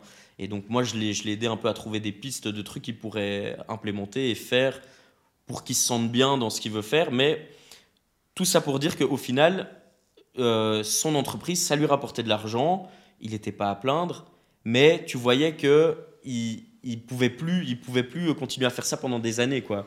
Et il m'a dit petit à petit vu que moi j'ai changé euh, enfin vu que allez ça m'a tellement pris la tête que du coup il bazardait les choses euh, du coup il a perdu plein de contrats par rapport à ça et du coup c'est vraiment un peu pété la gueule parce qu'il faisait quelque chose juste euh, parce que ça lui rapportait de l'argent, mais ça ne le motivait plus du tout. Et maintenant, il ne veut plus jamais faire, euh, faire ce business-là qu'il faisait avant, tu vois. Et du coup, si tu n'as pas un truc qui te, qui te motive et que tu aimes faire, c'est voué à l'échec sur le long terme, en tout cas, même en termes de santé mentale, c'est pas tenable. C'est vraiment pas tenable. C'est vrai, mais quand, quand tu fais quelque chose comme ça où tu te réveilles déjà tous les matins et tu as la boule au ventre, tu peux être sûr et certain Ouais. qu'il y a un moment ça va péter. Quoi. Ouais. Moi, je l'avais aussi dans, dans, dans l'autre entreprise que j'avais avec euh, mon ex-associé. Et je suis très content d'avoir quitté. Tu te réveilles le matin, tu dois gérer de l'humain.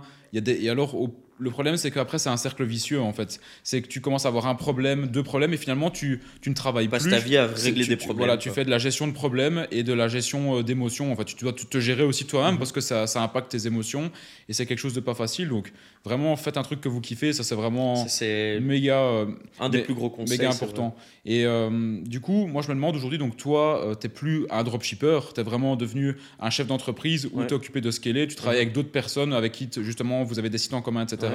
Et euh, aujourd'hui, toi, tu te considères, c'est quoi le, le terme que tu te donneras à toi? Parce que tu n'es plus dropshipper, tu gères aussi des sites avec d'autres personnes, tu es vraiment plutôt comme, euh, comme un chef de plusieurs entreprises. Comment tu te. un, un peu un superviseur et aussi marketeur parce que je reste aussi moi mon au final mon- ma vraie expertise c'est au niveau du marketing et l'angle marketing de chaque chose tu vois donc c'est vraiment superviser un peu le travail de plusieurs personnes donner des directives donc là c'est le, le, le, le terme chef d'entreprise je pense qu'il est adéquat et marketeur parce que ça c'est vraiment le truc que je kiffe analyser les données lancer euh, des trucs voir ce qui marche, pourquoi ça marche, euh, des angles marketing, machin. Ça, c'est le truc qui me fait vibrer aussi, tu vois. Donc, c'est pour ça que je continue à faire cette tâche-là que j'adore. Euh, mais sinon, ouais, euh, gérer des gens. ouais. et, euh, et en fait, pourquoi je, pourquoi je fais plein de collaborations et tout ça, c'est que je me suis rendu compte à un moment donné que Donc, juste pour expliquer les collaborations, peut-être si tu peux en expliquer vite fait. Ouais, mais du coup, en gros, des collaborations, c'est que je, je vais faire, euh, imaginons, euh, on fait un site à deux, par exemple. Euh, je vais dire, OK, on fait un site à deux. Moi, je suis expert en marketing. Comme je t'ai dit, moi, je vais trouver le produit, je vais trouver euh, comment le marketer et comment le lancer. Donc, moi, je vais m'occuper de ça. Et tout le reste, ça va être toi qui va s'occuper de ça, tu- de, qui va t'occuper de Ouais. ça. Et donc, moi, évidemment, après, je vais, je vais passer en revue vite fait les tâches que tu fais. Bon, maintenant, je, je forme même des personnes pour passer en revue à ma place. Euh, et du coup, je vais passer en revue, je vais te dire, OK, il faut modifier ça, ça, ça, ça, ça. Comme ça, moi, j'y touche pas parce que c'est des trucs qui, qui prennent le plus de temps, mais ce qui rapporte réellement de l'argent dans le e-commerce et dans le dropshipping, c'est le marketing en lui-même, tu vois. Du coup, moi, tout mon focus est, là-dessus. Et alors, euh, et alors, la personne va s'occuper de gérer euh, tout ce qui est site, euh, toutes les applications, tout et n'importe quoi, le SAV. Enfin, on délègue quand même pas mal de choses, mais il y a encore quelques tâches que l'autre personne doit faire. Et alors, pourquoi j'ai fait ça? C'est que je me suis rendu compte à un certain, un certain point, à un certain niveau, que moi, j'avais un certain nombre d'heures limitées dans ma journée et je pouvais pas scaler à l'infini, tu vois. Avoir euh, 10 sites différents, je l'ai déjà fait, mais euh, en termes de focus et en termes d'efficacité sur tous les, tous les horizons, tous les sites et tout, c'était c'était trop. C'est difficile, c'est trop difficile à gérer. Et du coup, ce que je me suis dit, c'est que je vais travailler avec des personnes qui ont déjà une expérience euh, là-dedans. Comme ça, elles, elles gèrent vraiment toutes les tâches euh, euh, allez, qui prennent le plus de temps et qui ne rapportent pas forcément d'argent euh, concrètement, tu Mhm. vois. Et moi, au lieu de ça, donc par exemple en ratio de temps, euh, pour eux, par exemple, pour 3 heures travaillées, grossièrement, pour 3 heures travaillées, moi, j'en travaillerai que une, tu vois. Et euh, non pas par fainéantise ou quoi que ce soit, mais vraiment pour bien gérer le, le truc. Je me suis dit, si je veux scaler mon business, il faut que je diminue mes heures travaillées inutilement, entre guillemets, que je travaille beaucoup plus efficacement. Et du coup, si je veux que, que j'ai plein de sites en même temps et que j'arrive à les gérer, que d'autres personnes les gèrent. Et du coup, c'est pour ça que euh, je fais des collaborations avec. euh, là, pour l'instant, j'ai quatre personnes différentes avec qui je collabore. Ok, ouais. Euh, dans, dans les prochaines semaines, il y en a deux autres que j'ai déjà, enfin avec qui j'ai déjà parlé, tout ça, qui vont, qui vont aussi faire des collaborations. Et du coup, ça me permet de scaler vraiment horizontalement tout le business dans le sens où je peux avoir plein de sites différents qui sont où moi je, je vais passer moins de temps, mais qui seront gérés euh, dans la vie de tous les jours par les autres personnes. Et moi, je vais vraiment faire les tâches essentielles. Et euh, du coup, ça, à gérer pour moi, c'est beaucoup plus facile. Et l'autre personne peut vraiment avoir un œil sur euh, le site, sur l'opérationnel, au jour le jour. Et moi, je vais plus avoir une vue, une vue large sur tous les sites que Mhm. j'ai, tu vois. Et par exemple, avec six personnes différentes, ben, je peux avoir euh, 15, 20 sites, tu vois. Euh, que si j'avais eu 15, 20 sites à gérer tout seul, c'est quasiment impossible. Et même en termes de temps, c'est pas, pas tenable, tu vois. Et justement, la gestion d'humain là-dedans, c'est pas quelque chose qui est compliqué pour toi? Mmh, Ça va, honnêtement. C'est vrai que les personnes avec qui je travaille, c'est des personnes que je connais déjà d'avant. une bonne relation de confiance, quoi. De par le business ou, ou, juste humainement. Il y a par exemple un pote à moi avec qui je travaille. Euh, lui, euh, il, avait fait vite fait du dropshipping, mais ça, n'avait pas décollé. Euh, je voyais qu'il était motivé à faire de l'argent, qu'il était compétent parce qu'il avait fait des études euh, d'informatique et tout, même si au final, c'est pas ça qui lui sert. Mais du coup, je lui ai proposé, ça s'est un peu fait naturellement. donc, ça, c'est un ami à moi. Il y a, enfin, il y a des autres personnes, c'est des amis à moi. Il y a des personnes que je connais depuis le business, mais qui deviennent aussi au final des amis. Et donc, la gestion d'humain, ça va parce que j'ai pas l'impression d'avoir un sentiment d'autorité et un, une, relation patron-employé. Tu vois, c'est pas mes employés, c'est mes collaborateurs. Tu vois ce que voilà, je veux dire T'as bien sélectionné les personnes, quoi. C'est ça, ouais. C'est comme pas moi, faire avec n'importe qui. Moi aussi, c'est vrai que la gestion d'humain, justement, dans, dans mon ex-boîte où euh, on avait une, euh, une, salariée et plein d'autres personnes, franchement, c'était un peu euh, pénible à gérer parce qu'on n'est pas non plus aligné. En fait, il y a déjà cette différence dans la pyramide que dans mon business, ça, mon business à moi, tu l'as vu, c'est tous des potes. ça qui est top. avec qui je m'entends bien. On a chacun notre structure, on est au pourcentage et donc du coup, il n'y a même pas de gestion d'humain. Chacun s'autogère pour qu'on aille tous vers le même objectif et c'est ça, en fait, quand, les, quand toutes les mêmes personnes ont le même objectif, c'est ce que tu as aussi avec mhm. toi, les, les, autres humains avec qui tu travailles. Et c'est ça qui est top parce que tout le monde avance vers la, la, la, même chose. C'est pas comme si que quelqu'un allait avancer juste pour toucher son salaire et que c'était toi qui allais tout prendre. Mais surtout que toi aussi, ça te drive dans le sens où ces personnes-là, globalement, vu que toi, tu as des tâches vraiment clés dans le business, si toi, tu fais rien, bah, elles, elles vont pas avoir grand-chose non plus, tu vois. Donc, moi-même, ça, ça me, motive dans le sens où euh, bah, si, si moi je fais pas les tâches clés et que je lance pas les, trucs à temps, enfin, tu vois que vraiment les, trucs qui rapportent de l'argent, si moi je fais rien, eux n'auront rien non plus et du coup je vais, je vais me sentir mal par rapport à eux dans le sens où euh, c'est pas que je leur promets non plus euh, mondes et merveilles, tu vois, je leur dis, je leur dis enfin cash tu vas avoir ça ça ça. Comment est-ce qu'on va le faire? Mais si moi je fais rien eux n'auront rien non plus en échange quoi tu vois. Ouais ouais du coup toi c'est quoi ton, ton plus gros point fort dans ta vie de businessman? Ça peut être aussi un, point de ton caractère qui se répercute dedans mais c'est quoi du coup ton, mon gros point plus gros point fort euh, mon plus gros point fort je pense euh, c'est justement d'être euh, quelqu'un d'hyper hyper chill et hyper euh, calme, tu vois. Genre, je m'emporte pas, que ce soit dans le bon champ, enfin, dans, dans, dans, les bons côtés ou dans les mauvais côtés. Et je, enfin, allez, c'est pas que je garde les pieds sur terre, parce que oui, enfin, ça, je garde les pieds sur terre, mais je suis assez rationnel et optimiste aussi, tu vois. Et ça, je pense que ça, ça, enfin, dès qu'on a des problèmes ou quoi avec les personnes, par exemple, qui euh, eux n'ont jamais n'ont jamais euh, vécu ce type de problème ou des trucs comme ça, je leur dis ah mais t'inquiète pas, reste reste calme, il va, euh, enfin, on va trouver la solution, tu vois. Il faut juste être, euh, être calme, posé. Quand il y a un souci, bah, on réfléchit à comment est-ce qu'on peut le lever. Euh, et, c'est vraiment comme ça. Et ça, je pense que c'est quand même un point fort parce que, et mon optimisme aussi. Mm-hmm. Parce que ça, ça permet de canaliser, tu vois, les personnes qui sont un peu plus, un peu plus, qui partent un peu plus au, quart de, de, tour, qui sont un peu plus émotionnelles. J'arrive à les canaliser et à, et à me dire, par exemple, même si on, si on lance, euh, je sais pas, euh, enfin, pour être dans le concret, on lance 10 produits, ça va pas prendre. Mais je me dis, ouais, c'est pas grave, on va en lancer 5 de plus, si on a bien qui va prendre, tu vois. C'est vraiment euh, être rationnel et les pieds sur terre. ouais, je comprends ce que tu veux dire. Et, donc, ça, c'est ta plus grosse qualité selon toi dans le business et ton plus gros défaut, c'est quoi selon toi?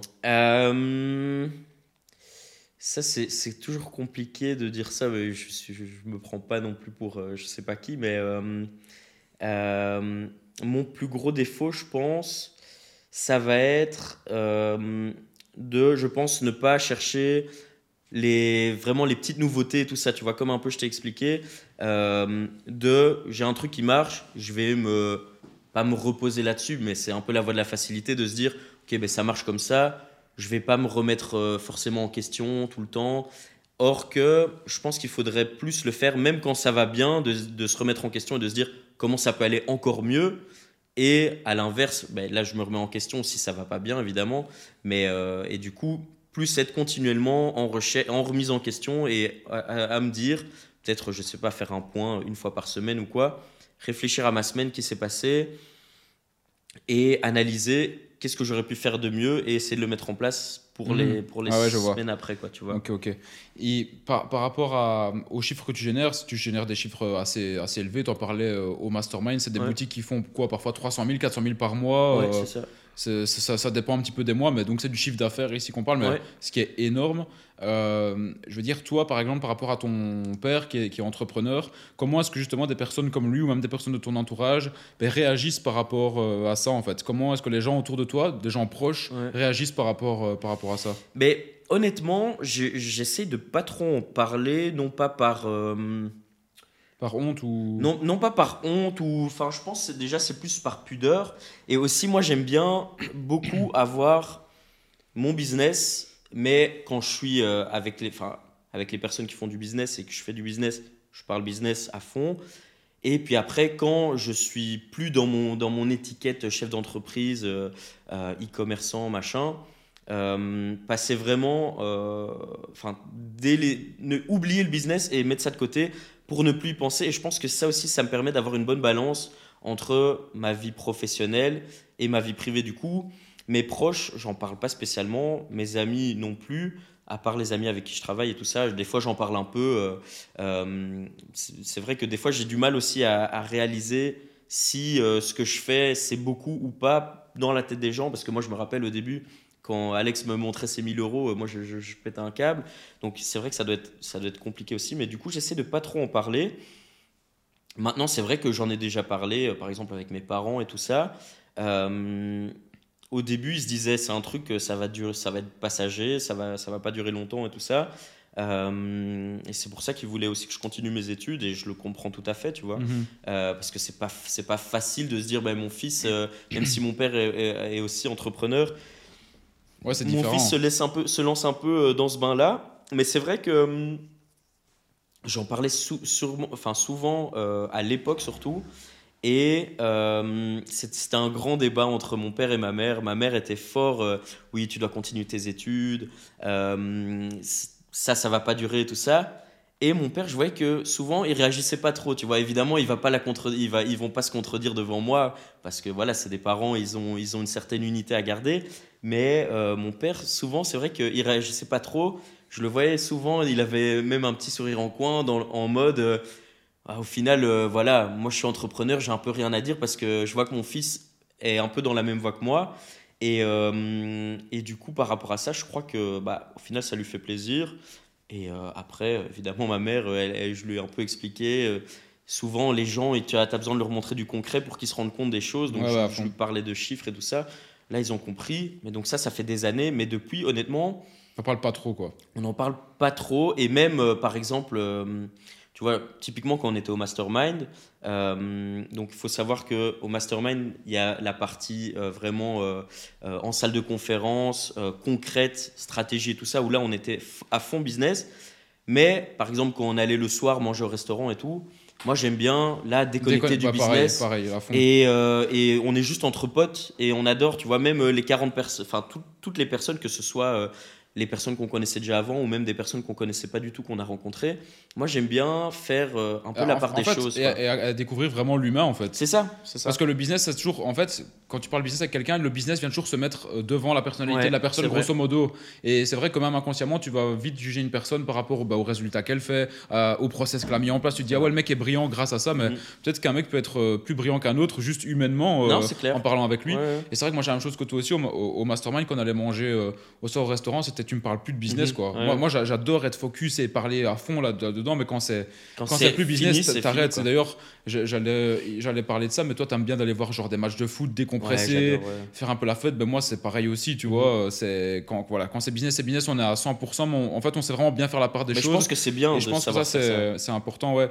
Et pour revenir euh, au prix, euh, pas au prix, mais à l'argent que tu gagnes, etc.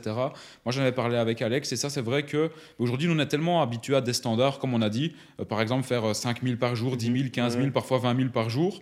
Et du coup, on est habitué à ces standards-là. Quand on fait un petit peu moins, on va être un peu déçu, alors que ça reste quand Mhm. même des chiffres euh, énormes par rapport, je veux dire, Ouais. au monde du salariat, etc. Et c'est vrai que j'en parlais avec Alex et il, avait la même euh, réflexion que moi, c'est que on a même du mal en fait à parler de ces chiffres-là dans la société normale. parce- ça, c'est un peu que- de l'âge. Pas de la gêne, mais c'est- je peux- ouais, je sais pas, c'est pas de la honte ni de la gêne, je sais pas comment expliquer ça. c'est en fait, de mais- la pudeur, quoi. Ouais, et, et- Du, du respect aussi. Exact, parce que c'est vrai que si tu parles de ça euh, à monsieur, madame, tout le monde, mais tu peux choquer les gens en fait en- avec des chiffres, surtout dans les sociétés comme la Belgique et, Et la souvent France. que même tu parles de ça, les, les gens vont limite pas te croire. Ouais. Et donc toi, tu vas te dire, euh, tu vas toi-même remettre en cause ce que tu leur dis, fond, alors ouais. que bah c'est Tu vas te remettre toi-même en question. les augmentes, te- mais sur- pas les chiffres, tu vois. Sur tes, sur tes résultats, C'est ouais. ça. C'est ça. Et c'est vrai que ben, moi, c'est un truc que je, que je fais jamais en fait. Même à mes parents, etc., euh, ils savent que voilà, ça tourne bien et tout ça, ils le De toute voient. façon, ils le voient Mais, même, euh, mais je veux dire- inconsciemment. mais c'est vrai que même à, à des potes, etc., je parle jamais des chiffres que je fais. Et je pense que toi, c'est pareil. Mhm. Et euh, de toute façon, on n'a pas besoin d'en parler. Mais c'est vrai que ça. C'est quand même deux choses totalement différentes. Et je pense qu'il faut pas mélanger les deux. Il faut garder une certaine barrière aussi euh, à ce niveau-là. Après, euh, donc, ouais, il y a ça. Mais d'un autre côté aussi, je sais pas si toi, ça t'arrive aussi, c'est que euh, le fait de ne pas en parler, justement, tu te rends compte, par le bouche à oreille, machin, moi j'ai déjà eu beaucoup ça, que, hum, des, que par exemple, j'arrive dans un endroit, les gens savent qui je suis et ils me parlent directement en mode Ah, euh, c'est toi qui fais ça et tout, mais le, le gars, je le connais ni d'Ève ni d'Adam, tu vois. Et que je me rends compte qu'au final, les gens parlent derrière mon dos. Enfin, je dis pas spécialement en mal, hein, Ouais, tu ouais, vois. ouais. Euh, or que c'est des gens, par exemple, à qui j'ai jamais parlé de ma vie. Ils, ils me connaissent, ils savent ce que je fais. Et du coup, c'est un peu bizarre aussi, des fois, de, de se dire euh, ben, Toi, justement, tu me parles de, de rien pour être tranquille dans ton intimité, euh, pour être chill avec tes potes et tout ça.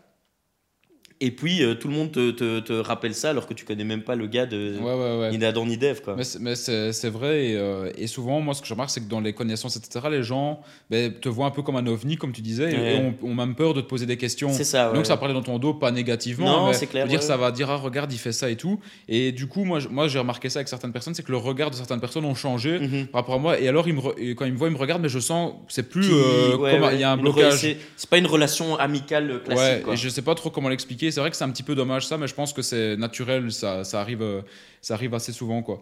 Et, euh, et toi, du coup, ben voilà, même ici en Belgique, euh, t'aimes bien, voilà, de belles montres, euh, belles voitures, etc. aussi. Et je veux dire, quand, quand, quand tu rencontres des gens que tu ne, que tu ne connais pas, qui, qui te voient comme ça, c'est quoi un petit peu la, la réaction des, des, des gens? Comment est-ce que tu perçois ça, en fait? Mmh, franchement, en fait, souvent, souvent les, les gens, comme tu dis, ils osent pas vraiment te parler de ça. Tu vois, par exemple, tu vas voir, tu vas, tu vas parler avec un gars dans la rue, tu vas juste voir ses yeux qui vont baisser, qui regardent par exemple ta montre, ou euh, ils voient que tu as une voiture et tout. Ils osent pas trop aborder le sujet et euh, moi je trouve ça allez, un peu dommage parce que allez, euh, moi je suis pas au-dessus de, je suis au-dessus de n'importe, enfin de- je suis au-dessus de personne, tu vois. Euh, et je préfère justement que quelqu'un vienne me poser des questions. Moi je vais le, je vais l'aider avec plaisir, je vais lui dire av- avec plaisir. Il y a déjà des gens qui m'ont contacté sur euh, sur mes réseaux sociaux, euh, enfin même des potes que j'ai un peu perdu de vue et tout, qui, me- qui me contactent et qui me disent ah je vois que tu fais tel événement, que tu fais ça, que tu fais ci. Et moi je dis à chaque fois à ces gens-là, ben écoute. si tu veux te lancer, si tu as des questions, si. Enfin, moi, je, je suis pas plus haut que toi, je t'aide volontiers, tu vois. Ouais, c'est ça, ouais, exact. exact. Et ici, euh, bon, malheureusement, on va devoir bientôt partir Ouais. au tournoi de paddle Ouais. parce que le podcast est un petit peu plus court que d'habitude, Mhm. mais peut-être pour terminer, etc., Ouais. pour vraiment parler de dropshipping, si aujourd'hui, ben, voilà, tu as un débutant qui nous regarde, qui veut se lancer, ce serait quoi, genre, euh, en quelques étapes, euh, vraiment, ben, comment se lancer en partant de zéro, en fait? C'est quoi tes, tes con- tes conseils en or, genre, on va dire? Ok. Mais écoute, euh, moi, je dirais, si tu es débutant et que tu pars de zéro, ne n'aie pas le syndrome de l'objet brillant, déjà, première chose. Euh, regarde un peu, au début, évidemment, enfin, tu dois regarder à droite, à gauche pour comparer un peu des méthodes. Mais quand tu vois quelqu'un, par exemple, qui réussit et qui fait une méthode de A à Z, copie-le. Tu, tu, tu, tu fais exactement comme il fait, mais tu changes pas du tout de méthode et tu continues jusqu'à ce que ça marche. Tu vois, toujours dans la même voie, machin. Donc, euh, donc que ce soit sur Facebook Ads, que ce soit sur TikTok euh, Ads, que ce soit sur TikTok organique, que ce soit du Google Ads, que ce soit du Pinterest, n'importe quoi. Il n'y a pas euh, une méthode miracle, tu vois. Il y a plein de choses qui peuvent marcher. J'ai des amis qui font du Google, du Pinterest, du TikTok. Ça change rien. Au final, ils, ils arrivent tous à chiffrer. C'est- le, le moyen. Le moyen peut être différent, mais le moyen, euh, le moyen euh, euh, n'a pas d'importance, tu vois. Juste se focus sur une chose, sur un moyen, et tryhard à fond, quoi. Genre bosser, bosser, bosser, à fond sur une chose, et, et à la fin, Et on a, on a que les résultats, enfin les résultats sont à la hauteur du, du- de l'énergie qu'on met Ouais. dans quelque chose. Si tu, si tu vas, si as envie de devenir super musclé, mais que tu restes chez toi dans ton canapé à rien faire, évidemment que tu vas pas devenir super musclé. Donc, si tu as envie de, de réussir dans le dropshipping, dans le e-commerce, tu te mets à fond, tu suis euh, une méthode et tu vas à fond là-dedans et tu bosses, tu bosses jusqu'à réussir. Il n'y a pas vraiment Mhm. de secret. C'est ça exactement. En fait, c'est qu'une question d'attitude et de mindset et de persévérance. Les gens pensent toujours qu'il y a une botte secrète ou Mhm. euh, une technique a secrète. pas, y a pas. Mais ça, ça, ça n'existe pas. Il n'y a pas un endroit où tu vas lever, genre, euh, je sais pas, une trappe et tu vas Non, avoir tous les ça, secrets pour faire du business. Du business, c'est de la persévérance, de la régularité et euh, où tu, où- franchement, où tu bouges tes couilles, quoi, Mhm. tu vois, où tu fais pas comme les autres où tu restes dans, Dans dans de l'impasse et tout ça. Tu, tu, tu, tu bouges, quoi, tu fais les choses, quoi. Mais ah, parce que après au- aussi au final, nous, comment est-ce qu'on a explosé euh, au moment où on a explosé C'est parce que on s'est dit, on va se mettre à fond, on va, on va faire que ça, et euh, il n'y a pas d'autre choix que de réussir. Donc on travaillait, on travaillait, on travaillait. D'office, qu'à un moment ça prend. Ouais, c'est ça. D'ailleurs, pour toutes les personnes qui nous regardent, je vous invite à aller suivre euh, Martin sur euh, Twitter. Il lâche vraiment des, des grosses bombes, des, des bonnes pépites, franchement, Ouais. sur, le, sur le drop. C'est Pas longtemps que j'y suis, mais Ouais, c'est grave intéressant. ouais. Donc n'hésitez pas, on mettra le lien de toute façon en, Mhm. en description. Et euh, peut-être pour, euh, pour terminer, c'est quoi euh, bah, tes objectifs là, dans les prochains mois? Comment est-ce que tu te vois? Parce que là, on a beaucoup parlé de drop, Ouais. mais est-ce que tu comptes aussi investir dans l'immobilier? Comment est-ce que tu te vois un petit peu dans, dans le futur en fait?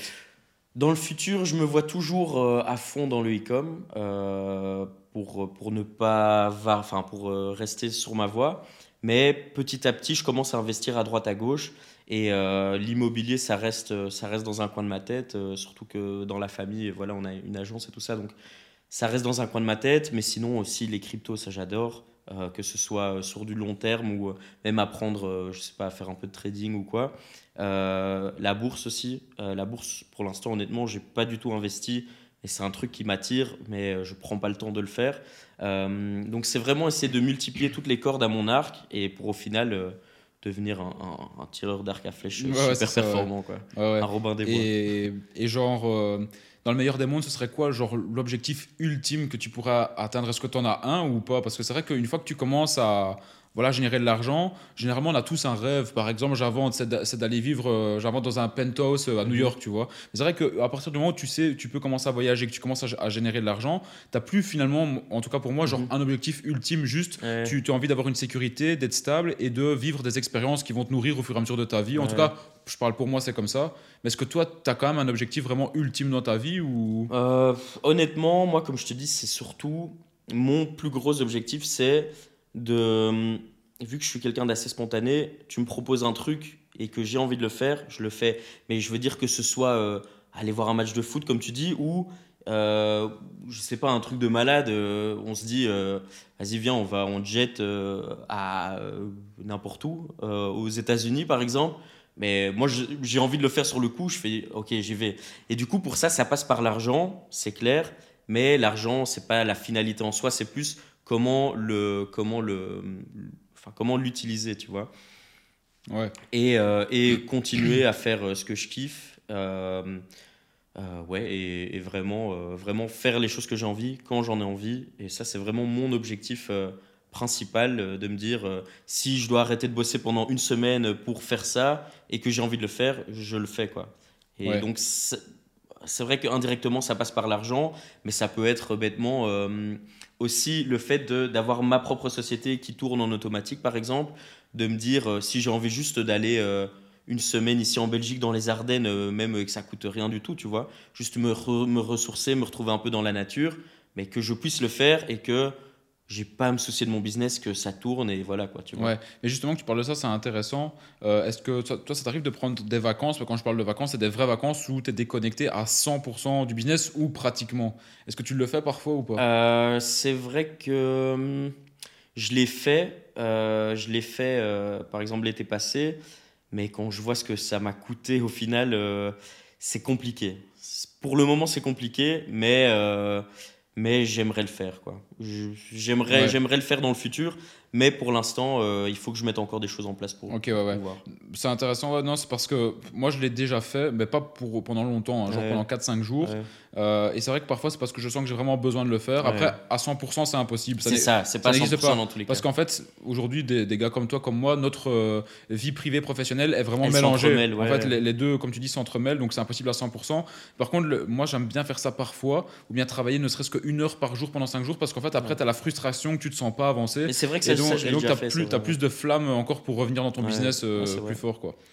Euh, ok, bah écoute euh, Martin, merci beaucoup pour, euh, pour ce podcast. Avec plaisir. Euh, pour terminer ce podcast aussi, déjà, ouais, petite, euh, petite parenthèse, mais certainement qu'on va commencer à faire des podcasts à plusieurs. On en avait parlé Ouais, aussi, ouais. à 4 ou 5, mais plus en mode chill, Je pense que détente. ça peut être un bon format, Voilà, ça. en parlant de, de différents sujets, ça peut être, ça peut être sympa. Je dis souvent, enfin je dis à chaque fois, moi quand je commence mes podcasts, c'est moi qui commence à parler, j'introduis la personne, j'explique comment est-ce qu'on s'est connu, etc. Par contre, quand je termine mes podcasts, je ne dis plus rien et c'est mon invité qui termine le podcast lui-même. Donc je vais te laisser terminer ce podcast aussi et euh, moi je ne dirai plus rien. Tu peux le terminer en disant euh, une citation que tu aimes bien, une anecdote, euh, un message de motivation. Donc tu le termines comme tu veux, c'est à toi et voilà. Ok, bah, déjà merci beaucoup pour, pour cette invitation, c'était vraiment top. Et je voudrais juste dire, c'est très simple et c'est très bateau, mais euh, osez faire les choses et il n'y a personne qui va faire les choses à votre place. Quoi. Je veux dire, euh, on peut pas, on peut pas espérer devenir, comme j'ai dit, c'est un, exemple tout bête, on peut pas espérer devenir euh, un champion olympique des JO et rester sur son canapé. Donc si vous voulez bouger, si vous voulez mettre en place des choses, il faut le faire et il n'y a que en le faisant que ça va se faire. Si vous faites rien, il n'y a rien qui se fera. Quoi et voilà, je terminerai comme ça. Et, merci beaucoup encore pour euh, l'invitation.